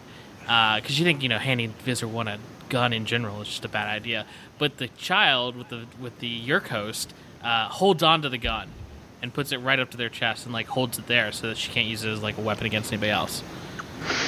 Well, yeah, because this is a very intense scene because you know we saw through the primarily the live memory dump that you know the affection that Visser One began to have for humanity, and there was this weird relationship between Edriss and Essam and um, Hildy and Allison, where yeah they were controllers, but they still did this thing and they had children, and you know Edriss and Essam felt sort of like parents, even though they didn't actually you know Provide anything? birth the children. Yeah, I mean they they were they were controlling the bodies that did it, but they still had these feelings. And uh, the point is is that Garoff was the only one of the council who saw her attachment to these uh, children and to these these hosts and as well as Essam. So when that live memory dump ended and Garoff basically said, "Okay, well let's just continue." He didn't describe, yeah, she had these affections towards the kids. So nobody else in this trial knows how Visser 1 really feels about the children. And what happens is essentially Visser 1 or Visser 3 walks her into a trap and says, okay, well, what about the children? Did you care for them? And she says, absolutely not. Um, it was just a matter of me understanding humanity. And that is that pretty much puts her in the position where he goes, "Oh, okay, well then kill your kid if you Yeah, don't it's, care it's about great. You him." got you got Eva in the in her head yelling, "No, this is a trap!" Right as she's Yeah. saying it. It's great. Yeah, Eva. It's nice to see the the uh, Eva and Marco. You, know, you see where Marco gets his his uh, smarts from. I mean, uh, Eva plays very much like a Marco in this uh, in this book, where she sees the trap before it's sprung, and she does try to help um, Edriss and and staying out of them. But unfortunately, Edriss and you know tr- trying to defend herself uh, walks into Visser 3's trap and now is put in the position where she has to essentially shoot her own child. Yeah, but luckily, I mean, before you know, it's really tense for a moment, and you're you're on the edge of your seat, thinking that she's actually going to do it. Um, very much probably would have here to save her own skin, but luckily, this is when the Animorphs finally do break in and and strike, and uh, uh, they're able to in this confusion and chaos. Uh, Marco uh, uh, can scoop up Visser One and get her to temporary safety while everyone's kind of battling around them, and uh, it, it gives us the the nice scene of Marco reunited with his mom and Visser One, um, and just what happens with that? Because I, I honestly I wasn't expecting Eva to agree to the terms of you know leaving uh, uh, Eva's body for for any period of time. Uh, she really puts her trust in in Marco to not kill her here. Well, she's pretty desperate, and it's a very enemy of your enemy is my friend kind of scenario. Because every interaction with the Animorphs for her has been, you know, pretty horrible as well, but they've never killed her. And uh, even though Marco tried the last time, uh, she doesn't really have another option here. So, Yeah, I mean, uh, what happens is essentially Marco tells Ax to put your tail against her throat, cut her head off at the count of ten if she doesn't comply. And I mean, what's Visser One's options? She either complies, and I Eva straight up says like, no, Marco will kill us. Like, there's not even a question about it. So she either dies or she comes out and hopes that um, whatever Marco and his mom discuss ends up working out in her favor. And they are hidden by Erek in a hologram right now because they're still in the Yeerk pool. Yeah, hundred percent. They don't really they don't really mention. It's cool though because it's from uh, uh, Visser One's perspective. She doesn't know about Erek, and she just says like, you know, we're in a hologram. How do you guys? How are you doing this? And Marco's kind of offhandedly is like, it's something we put together uh, with parts of from Radio Shack. um, not willing to give away their secret. So at least she doesn't know about the uh, the Chee. Yeah, I mean that's that's something that I, I'm interested to see, and uh, I'm sure you know this, Richard. But you know, there's a lot of ghost written books that we haven't read, and I, I'm waiting for the Chee to be revealed in some way, or them to be a more part of the Yeerk's thought process, or or It doesn't. I don't think it really happens until the last book or two or three, maybe when Well- they're in all out war. Well, the last Yeah, it did- books. Like, go ahead. Well, it depends on how much you want me to give away, but in all honesty, the Chee, if I'm remembering correctly, literally never become part of the Yeerk's radar. The Yeerks never learn about them. Um, Oh yeah, and you know what? That actually causes a huge rift between Jake and Erek later in the series because uh, he resents them for not being a bigger part of Earth's defenses. Um, Yeah. and, and the Chee choose to kind of stay hidden, stay out of the fight. Um, yeah, so Well- I, I think I recall that. yeah, essentially the rift happens because Jake puts the Chee in a position that they really don't want to be in. And He, yeah, he it- uses them essentially. he uses them really, really hard. Yeah, but as far as the Yeerks learning about the Chee, no, I don't. I don't think it ever happens. And it was kind of neat in this book where Visser One kind of looked at the hologram technology, and obviously she doesn't see Erek standing around or anything because she notes like, well, a hologram can a hide itself. Yeah. yeah, if it's a hologram of this advanced technology, it can probably hide itself. And they're like, yeah, this is probably even outside of Andalite technology. So she knows something's kind of amiss, but obviously she doesn't know what the actual full detail is. Let's just be glad that the Pemalites didn't land on the Yeerk homeworld and give them their technology instead of the Andalites.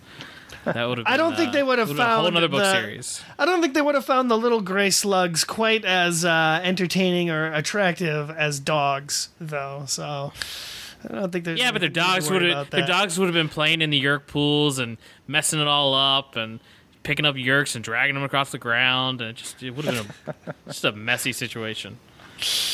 I guess so. Um, well, anyway, with this whole scene, we get uh, uh, Essam or Visser One kind of leaves Eva's body. She has a nice little chat with Marco that we're not really privy to at this particular page.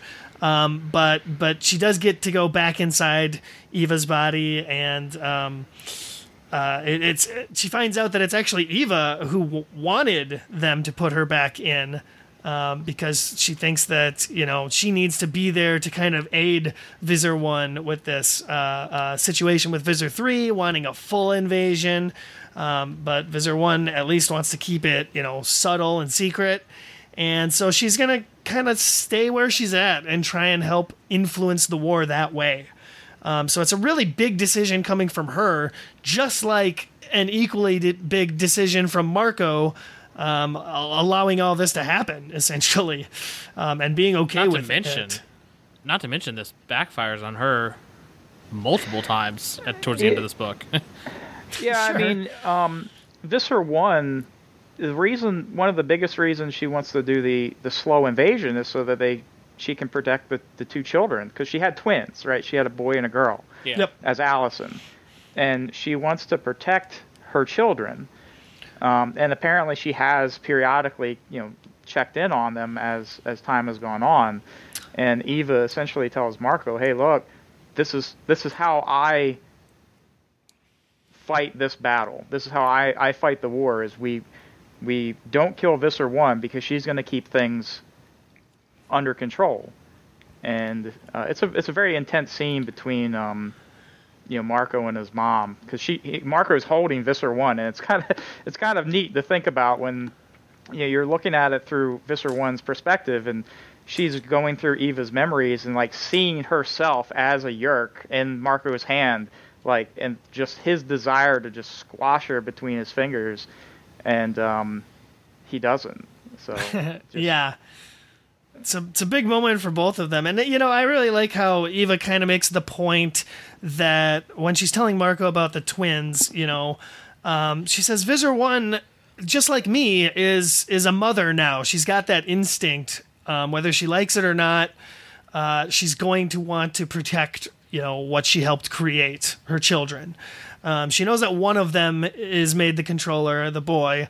Uh, I, I think there's really no mention of the the daughter where she went off to. Uh, I think she's safe temporarily, um, but who knows?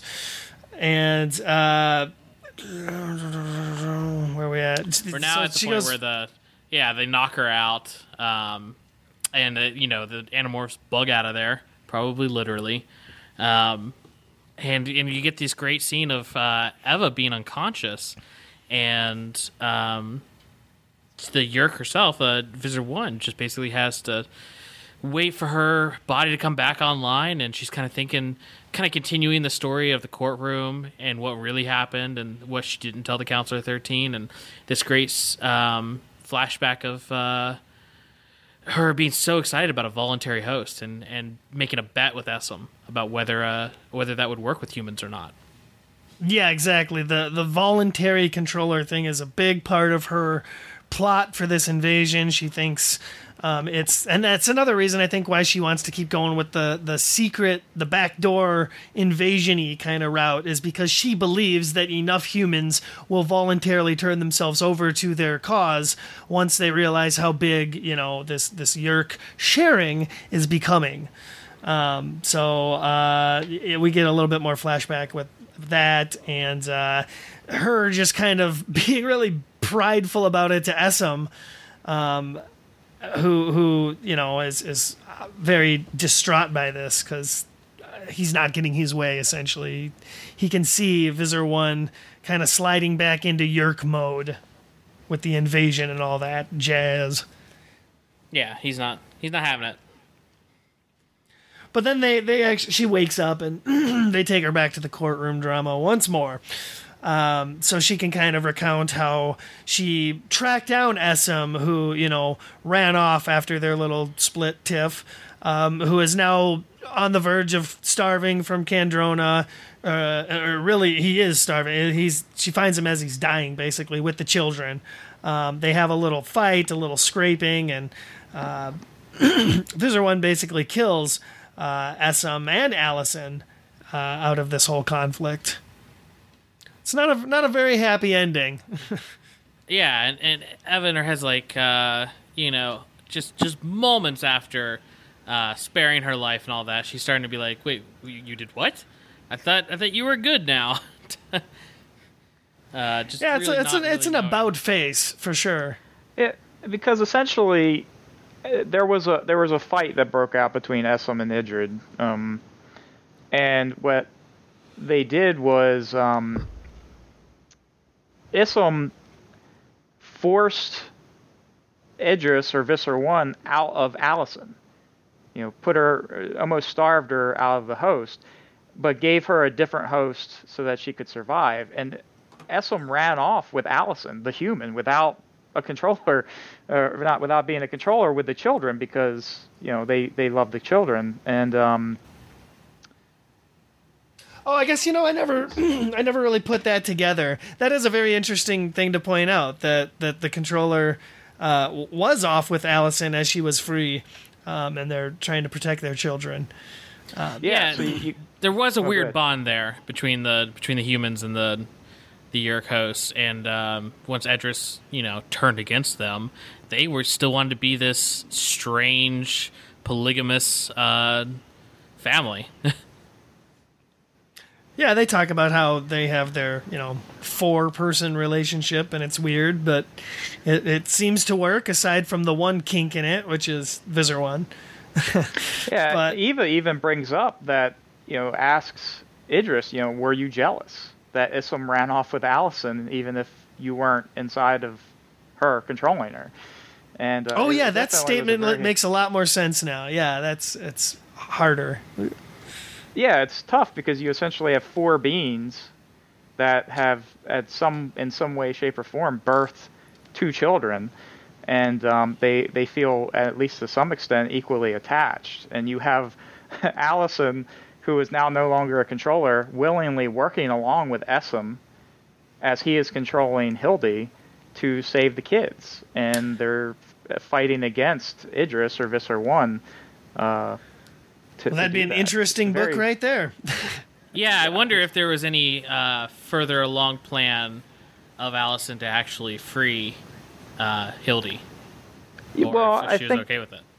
Essam had already pretty much he had said that I will die instead of giving up humanity. So I think what happened was Essam said, "You know what? I'm I'm going to do my part. I'm going to stop Edriss, and uh, we're gonna Allison, you and I and Hildy, as I'm controlling him, are gonna are gonna save the kids, and eventually I'll die, and it's up to you two to take care of it." Um, and essentially that, that did happen, with the exception of Visser One murdering her former host. Besides that, Yeah, yeah. Uh, like I said, it didn't really go down well uh, for them because at this point the sharing is actually starting to take off now. Um, and and more Yeerks are starting to arrive on Earth. So um, with with Hildy and Essam out of the way, you know, Visser One's in full on invasion mode. Um, so sh this is where she she takes full control of Lore David Altman, um, and and uh, she wants to move on and find a new host. Um, and, she just uh, this is my one gripe about the book, I guess, is that she just randomly mentions like, okay, and now I left him behind and I moved on to Eva. Well, why? Why'd you choose Eva specifically? There's really no reason given. It's just no, no, like no, it's like they forgot about this given. detail almost. Abso- no, no, no, no. Absolutely, it's given. Uh, Okay, that's a big plot point to down the end of the book.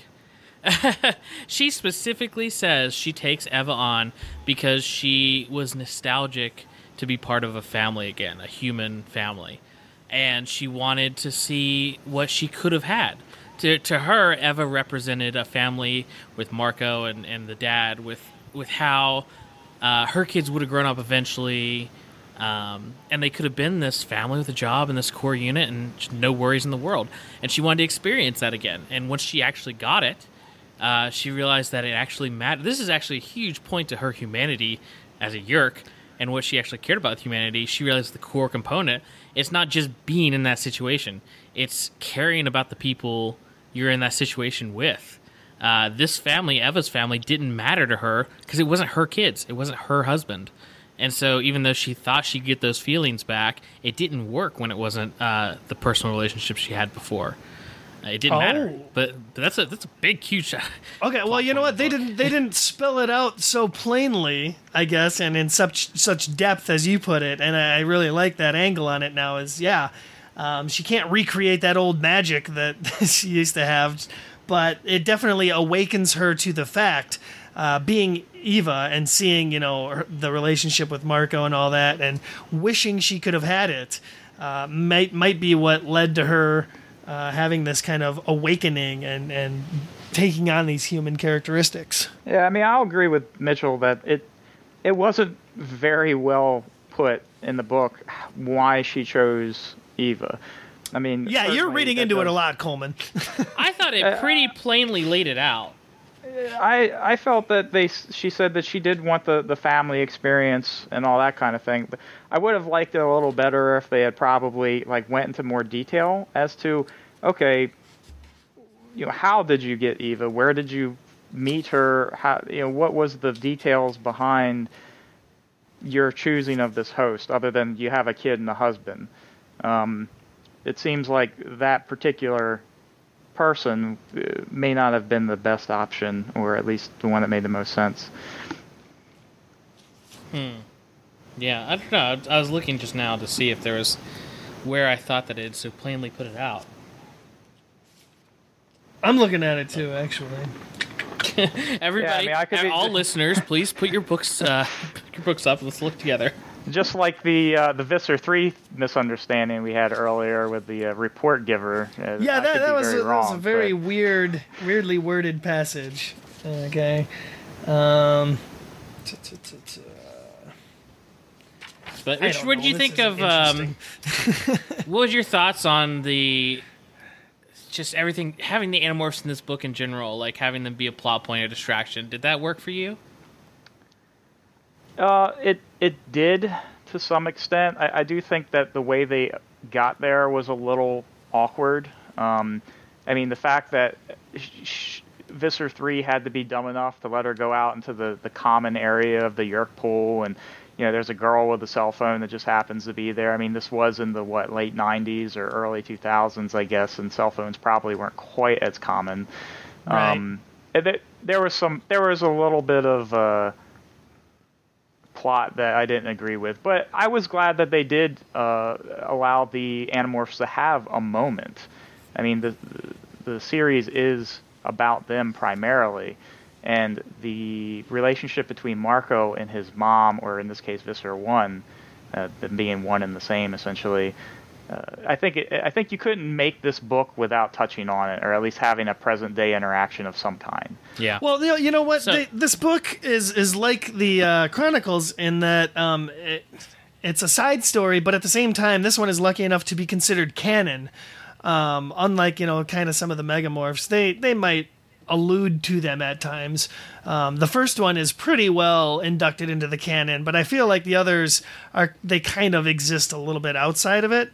Uh, um, but this one definitely goes hand in hand with the series, and you know, including the Animorphs, just brings it into the main series even more. I feel like. Yeah, I agree with that. Uh, if you guys don't mind, I would like to do a dramatic reading. Uh, Please. This is from page. Oh, absolutely. This is from page 186 of Visser, uh, and it's specifically talking about um, her host Eva. I had taken this final host because, at least unconsciously, I wanted to know the life I could never really know the love of a spouse, an equal, the love of a child, but none of it had ever really touched me. I'd had my fling with humanity. I was Yeerk once more. I was Visser 1. Boom. Nice. So there- it's, it's I not. I thought I thought it was longer than that. I thought it was like a whole page talking about it, but I guess that's that's all we get. You're right, but that that made a strong impression on you. Um, it, Yeah. it fully, in your mind, explained all of her uh, her ideas and and her desires there. So good job, good on ya. Yeah, I mean, it, it makes sense. Uh, that what a couple of sentences definitely uh, makes it meshes into the reasoning behind her taking Eva as a host uh, a lot better than just nothing. Obviously, We don't get the specifics on like you know where she tracked her down or whatever, um, or It- you know it, it would be really interesting, I guess, to know if Eva herself got caught up in the sharing, and, and that's why she succumbed eventually. Um, it- you know, Well- I assume not because she doesn't specify that, but it's it's also nice to know that despite Edriss, you know, murdering the host that she had been so attached to, and Allison, you know, her partner Essam uh, being killed and uh, or dying of congenital starvation, that she was still wanting that. That, that there was something she wanted to go back to. She missed it, and sh- because she wasn't the one that was, you know, she didn't make that relationship with Marco's father, and Marco obviously wasn't her child that she had uh, birth. Um, she still yearned for it, and it, it does kind of play back into why she has such a, a close attachment to her own children, um, even though she is all about the Yeerk mission. And she's in a different Yeah. place than she was when she was in love with humanity. Uh, she thought that she would get something out of having that relationship back with this new family, uh, and found that she didn't really. But she still cared about her children who were out there, her real children, and so she's this new hybrid kind of uh, personality who's obviously full on Yeerk, uh, but has compassion or has learned compassion from us. Uh, yeah, she's got that motherly instinct now. Um, something that Yeerks, you know, being a combination of like what is it, two or three Yeerks, three of them. Yeah. Three, come think together it in a is, yeah. cloud and spawn one. Um, it, it's very different to give life to something and then be around to witness that life and want to take care of it and see it grow and succeed in life. Yeah. Um, so that's that's what she's really feeling and absorbed in. So you want to uh, lead us into the sentencing? Yeah. Okay. So yeah, hundred percent.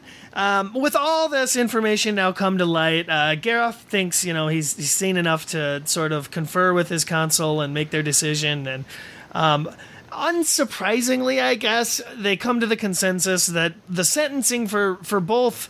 Visser 1 and Visser 3, who, by the way, uh, like halfway through this trial, himself f- found himself on trial along with her, basically, um, because he is also handed a sentence here, and it's, of course, all the deaths, just all of them, um, for everything that they've ever done.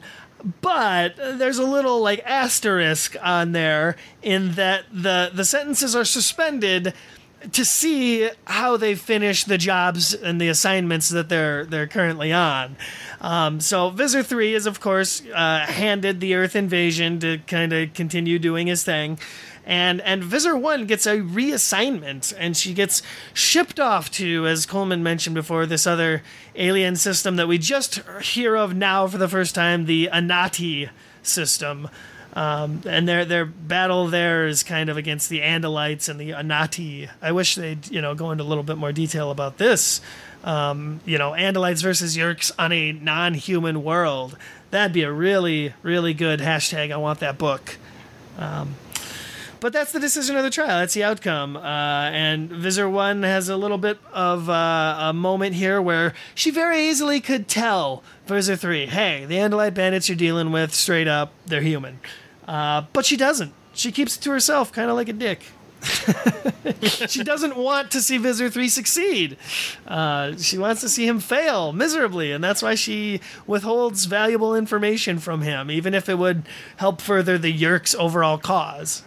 Well, Right? I think it's a combination of, of, of her wanting to see him fail, but it's also she knows that if she gives that information to Visser 3, he's going to track down Marco, he's going to track down Jake, Cassie, Rachel, and every single one of the Animorphs and kill them or infest them. And that'll just allow him to do what he wants to do, which is all out war.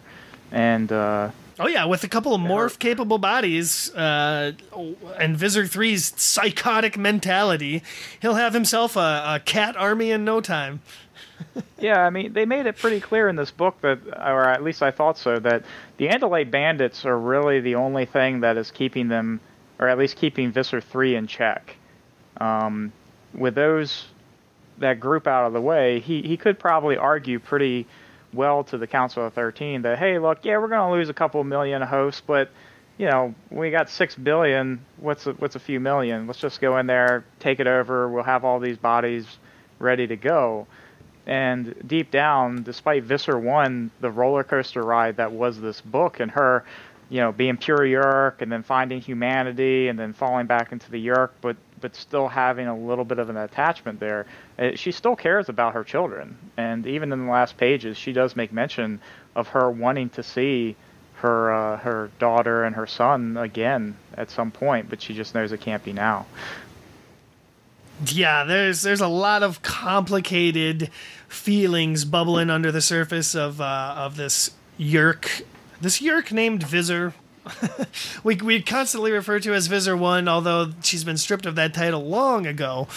Um, and, Uh, you it's know a. that's, that's it's not definite yet. All right. It was sure. Like I said, it's an asterisk. This this story should be called Visser asterisk. Um, but that's the end of it. I mean, uh, that's the end of her character arc for right now. She's going to be shipped off to be dealt with later in the plot, and that's all we need to know about. but it was a fun as hell ride while it lasted, and uh, I think we're ready to sort of dive into our reviewing segment of the uh, the episode of the podcast here. And I don't know how you guys want to do this because we could give our individual takes on it, and, and I'm sure we'll do that. But um, at least for me, I mean, I, I feel fully comfortable in just admitting my my complete adoration of this book, and I think it's not much of a surprise that this definitely qualifies as a five out of five. Uh, uh, coked up host bodies and uh, it's it's definitely one of my favorite books in the series. So. Uh, we Well, can just, just like kinda, that. You know, I don't think we need to go- format review our, our Yeah, we don't need to go here. super in depth. I think you just summed up your thoughts really well, and it kept it short. So, and I don't want to. I don't want to strip Richard. Of the, All right, good night, folks. Because, Thank, uh, thank you for joining us. oh no, no, just cut my wings off, guys.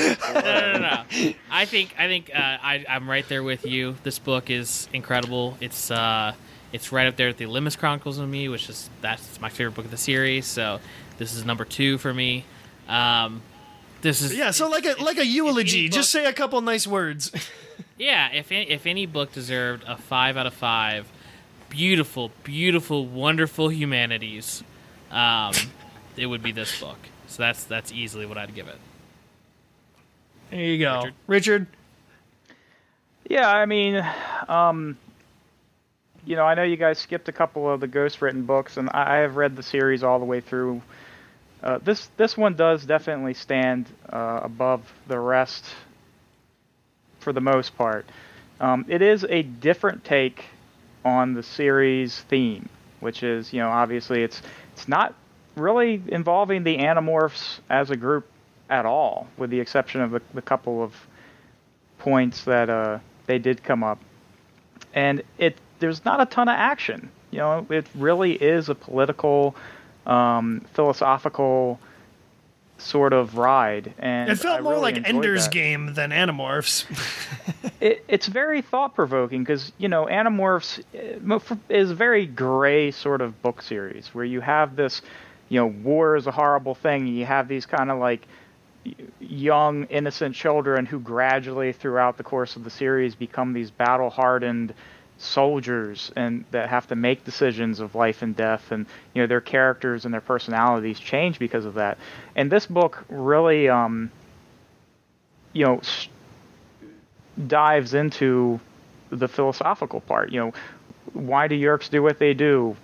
How does it feel to be uh, in a host body and you know the the emotions that come from that and that kind of thing? So uh, to keep to keep it short it's a great book. I love it um, definitely a must read if you're a fan of the series and i don't know I- i'm not very good at the five out of five chlorine cupfuls of water sort of thing or You whatever nailed it. You nailed it. there you go. There you go. You referenced the book. That's all it takes. And you know, I'd, I'd like to expand on something you said about about the theme of this book and maybe even the overall series. I think you can go as broad as to say the series is really about the ability of humanity to adapt to new problems and survive against all odds, especially those considered to be impossible. Um, this book is all about that, about you know human struggle, human survival, uh, what it takes to create life, and you know be a part of a relationship and a species. Um, a lot of deep thoughts, like you said, very psychological, uh, low on the action, but really high concept, and that's the Honest- best kind of sci-fi. Yeah, and honestly, I, I disagree with you a little bit on the themes. I would say that, that this series is, and that this book represents as well. Um, it's all about humanity's ability to deal with trauma on a large scale. Um, Yeah, that's part know, of you that's, well, that's a struggle, man. yeah, well, my word's better. Um, it's it's that it's that that PTSD that that uh, not being being in a situation that you shouldn't have to handle, but who else is going to do it? You know, th- these are the broad themes that bring us together when we were twelve. Yeah, totally. Uh, well, I mean, now that we've we've completed this book, I mean, we were really looking forward to this for a very long time. Both Coleman and I uh, doing this podcast ever since we started. You know, we've been looking forward to these bigger books, um, and and with this behind us. We still have a couple more to look forward to. Another Megamorphs, uh, one that I haven't uh, read. Uh, I don't. I don't think in its entirety. So I'm. I'm Oh, really looking forward to that one. Megamorphs It's so four. good. Yeah. Yeah. so good. and uh, Ellimist Chronicles, a, a classic favorite, and just you know the final countdown books. Really looking forward to that. But next thought speak, we are talking a kind of monumental book, The Mutation, one that I hear constantly ripped on the internet for just being bad. It, it's constantly referred to as the Atlantis book. Richard, do you, have you you know what I'm talking about? Yeah, have you heard any of this buzz surrounding this book? Uh, you, the thing is, is to be honest with you, despite me having read uh, a ton of these or all of these when I was younger, I haven't kept up with the community, so to speak. So I, I'm not really familiar with how much or how disliked uh, books are. Okay, but but do you remember reading this book? The, Oh, yeah, absolutely. quote unquote Atlantis book, although it's not Oh, yeah. technically Atlantis. Spoilers for next Oh, no, episode. I- Ah. I remember reading that one uh, pretty vividly. I was just All right, excited well- to see that they were morphing orcas on the front. Mor- Morphing Orcas kind of sounds like an awesome band name. Just throwing that out there. But th- this this one was a book that I was so excited to get to. Uh, uh, I, I actually went ahead and already read it, so uh, I have n- complete knowledge of what I think of this book, and I'm not going to spoil that here. You got to tune in next time for that one, right? Speaking of uh, of morphs you like to see, I remember you guys were talking about the polar bear morph. Oh yeah. uh, and and how Cassie should use that as like her battle morph. I think she used that in this Visser book. I think Yeah, was you're right. oh, Somebody was there in I- I Polar think- Bear. I think that was like the only time I can recall that she used that polar bear morph outside of that one book with the Vinbar. That's because obviously Visser was written completely just to fulfill my hopes and dreams. Um, So Well, actually, Polar Bear was referenced in the previous book, The Proposal, because Marco did a half poodle, half polar bear morph. oh, that's true. I guess that counts. I'll give it half credit. Anyway, That's all I need. I'd like to like to thank Richard for being a part of this. It's it's just these bigger books are better with three hosts in general, and uh, you really add, I mean, you added a lot to this conversation. Yeah, way to go, I man! It's been a appreciated the blast. opportunity, guys. Yeah, I mean, you know, it's uh, it's it's a series I'm very familiar with. Something that's close to my heart. Uh, as I stated earlier in the podcast, I, you know, I read these things for a good portion of my youth, and to to be here, you know, at the ripe old age of 31 and still see the community uh, doing fairly well, and that you guys are out here putting podcasts out and keeping things rolling. It's just it's it's great. I love it. Yeah. Is there anywhere, Yeah, well- any websites you have, or anything you want to plug while you're here? No, I, I, I have I have nothing to plug. I am just a person that's been fortunate enough to be able to, uh, you know, help support you guys and, and, and keep this thing rolling. We appreciate Yeah, it. Yeah, man. We we- we really uh, hope that you'll continue to listen, uh, continue to be a fan, and support us, and and uh, anything Animorphs related in general. Um, and you know, this is all because you dedicated yourself to being an Andalite level subscriber on our Patreon, patreon.com slash thoughtspeak website. Um, our only Andalite, the only Andalite in our army. You're kind of our Visser 3 right now. You know that? Yeah, it's a rare rare commodity. Um, but yeah, it's, it's it's really appreciate You guys or go better put out more often, uh, or I'm gonna start chopping heads. You know, I've been waiting for us to be threatened on the actual show by a listener. So thank you for fulfilling that. yeah, thanks for being our first. Well, yeah. Well, you know, we we we've been supported by the fans, and we appreciate everything you guys do. Um, so we're we're trying our hardest. I mean, um, We're keeping at it. Uh, uh, our lives are constantly changing, um, expanding, Morphing, and whatnot. Morphing. Oh my God, we're acquiring new forms. This isn't even my final form, in fact. but if you want to help what us, we'll do is we'll talk to the listeners. And I'll I'll get more involved in the community, and if uh, you guys don't start posting more, we'll go ahead and feed you to the Taxxons. that makes sense. We'll, Nice. we'll be f- afraid of that. Um, but yeah, if you want to help out the show, as I said, check out our Patreon, ThoughtSpeak. Um, you can find us on there pretty easily. We're on iTunes. Uh, reviews really help out more than people think. Um, that's how new people find us. I, I get emails every month talking about, "Hey, just found you guys and binging the show." Um, I don't know how you know people are still finding us, but I think a good bit of it is uh, somebody leaves a review on iTunes, we jump up in that standing, and anytime somebody searches, we get a little closer to the top of the list. And uh, if you want to support us and fight for us as your favorite uh, Animorphs podcast, uh, leave us a review. It it really helps us out. Um, you can also find our website at thoughtspeakcast.com. You can email us at thoughtspeakcast at gmail.com. Um, Facebook, Twitter. We're, we're on both and are pretty active on there. Obviously, we're active on the um, subreddit r Animorphs. So just love to see you on there. Any way you can get shout out to us, we'll we'll try to either read it on the air or talk about it, or you know maybe it'll inspire us on a future episode. So just just love being a part of the community. So check us out wherever you can and uh, help us out however you can, and we'll just keep putting out as quickly as we can. It's what we try and do here at Thought Speak. We're gonna we're gonna see this through to the very end. All the books and beyond. Yeah, that Beyond is really uh, creeping up on us too. So uh, we'll see what we do when we get up that. It's it's But anyway, gonna be exciting. yeah. Well, thanks again, Richard. Uh, I'd love you to have it on a future episode too, uh, if you feel like it. I don't know how this experience has been for you. No, it's been fantastic. You know, if the people don't um, dislike the uh, what I had to contribute, then absolutely not. But I would love to have an opportunity to do a, a regular book review with you guys because, like I said, despite this book being amazing, I really, really love the actual main cast. You know, Jake Cassidy, Marco, all that group, and I I would love to be able to contribute on one of those. Oh yeah, it's always Yeah. fun to talk about the main cast and their relationships and everything they're going through. So definitely gonna have to happen in the future. Yep. So, all right. Well, thanks again. Hope you guys enjoyed our special visitor episode. Uh, I think we went pretty in depth on that. So, uh, glad to see another long episode. Um, if you enjoyed this, check us out wherever else. Otherwise, uh, I've been Coleman.